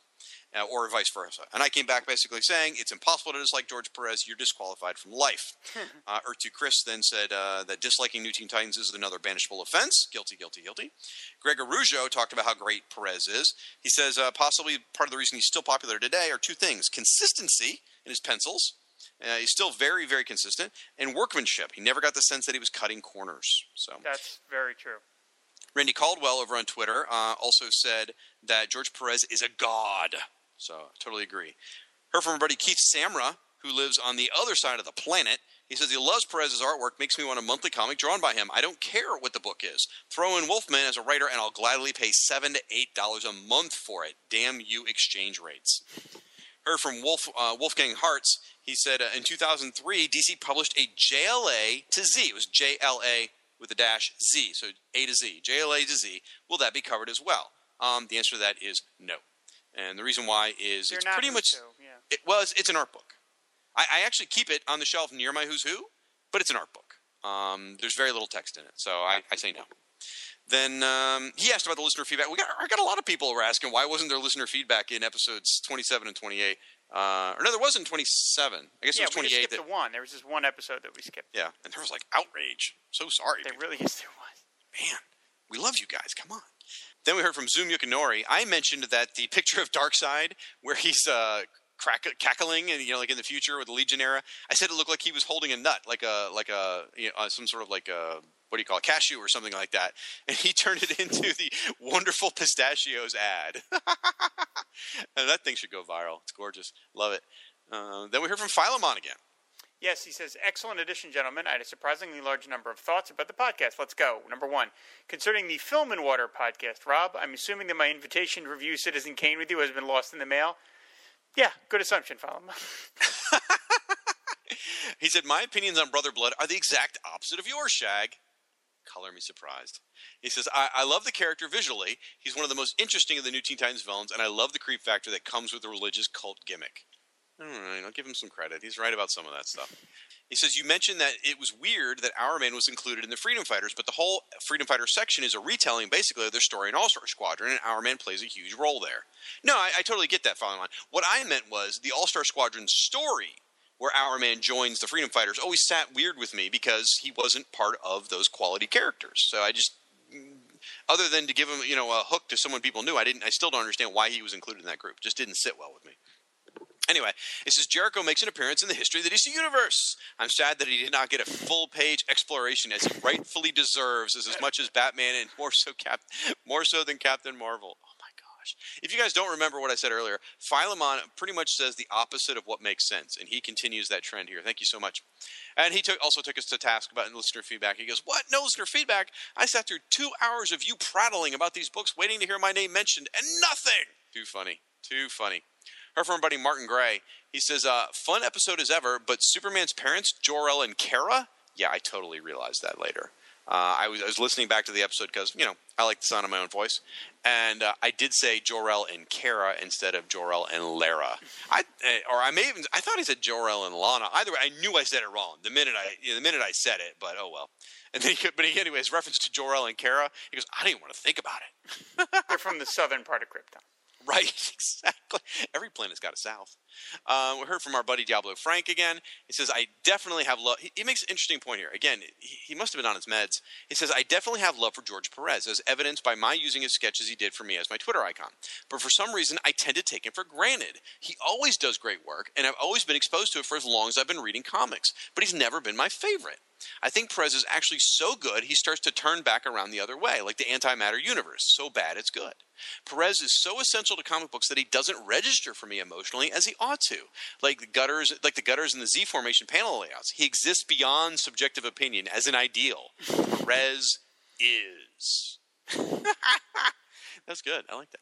Um, and then he talked about the Aquaman uh, piece in History of the D C Universe, the Kal-El Arthur page. He says, does anyone else hear Luke Dobbs' song, Children of a Lighthouse Keeper, while looking at this page? And then he says he still prefers the Golden Age origin. He says Robin deserved a full page, and he goes, was this the beginning of Robin being treated as less than one of the most popular and recognizable superheroes on the planet Earth?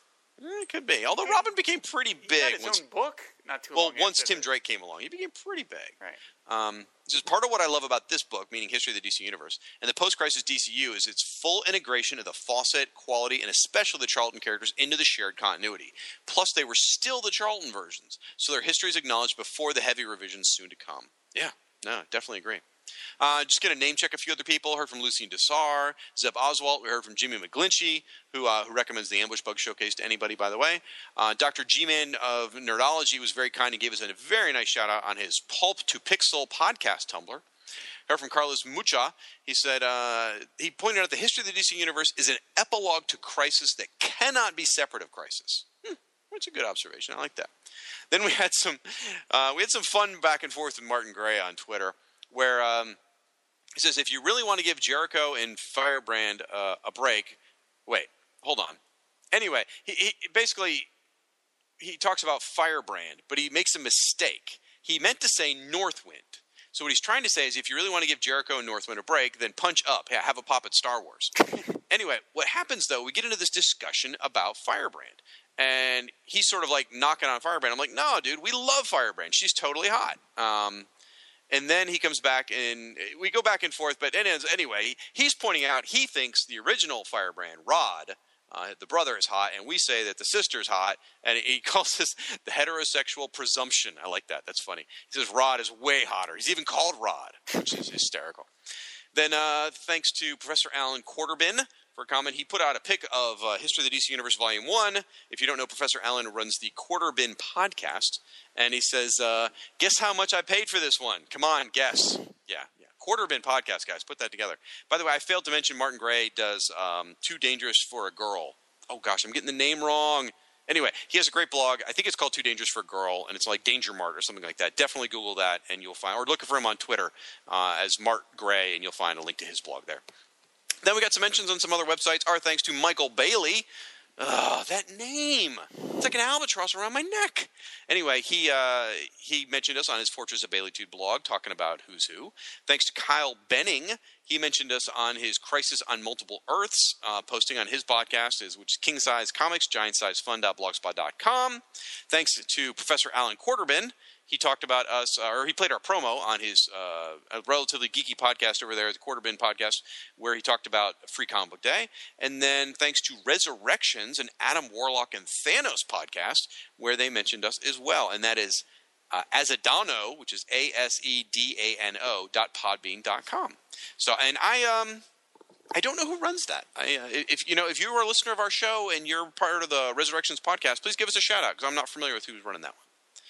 Woo! Man, that was awesome, Rob. Who's Who, Update eighty-seven, Volume one. We're really totally committed rocked. To this. We're really going to do this. We're really going to do this, man. We did the first one. We are we are trucking. We are on the highway now, folks. We have finished the first leg of the journey, and we are on leg number two. We have got to get this Coors beer to Atlanta in time. All right. Well, folks, um, Rob, why don't you tell folks again where they can find some images from this episode or issue?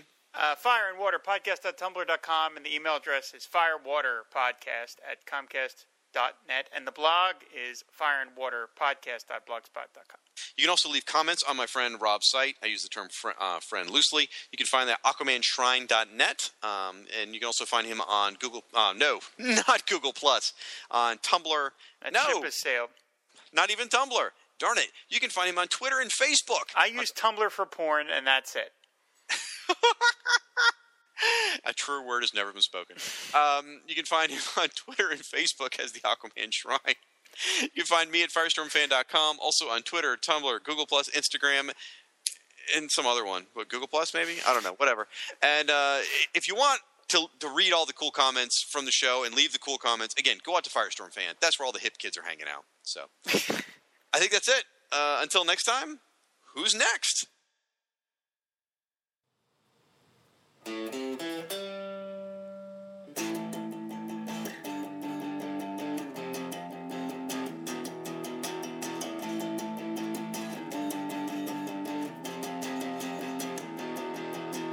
Aquaman and Superman, Animal Man and Plastic Man, Firestorm and Nuclear Man, Batman and Hawkman, two D Man and Hour Man. Who are all these people, man? They're all part of the D C Who's Who. Ultra Boy and Booster Gold, Lightning Lass and Hippolyta, Phantom Stranger, Etrick and Arisia and Woozy Winks. Hey, hey, hey. What? What about that one guy? What guy? Mister Pretzel, Mister Lipstick, Mister Mitzelfuzzle? Mister Mitzi's Pitlick? Yeah, him. He's also part of the D C Who's Who. Oh man, we forgot Slipknot. Not all of us can storm a beach or drive a tank, but there's still a way all of us can fight. Who else can fight like the man for what's right night and day? Series E defense bonds. Each one you buy is a bullet in the barrel of your best guy's gun.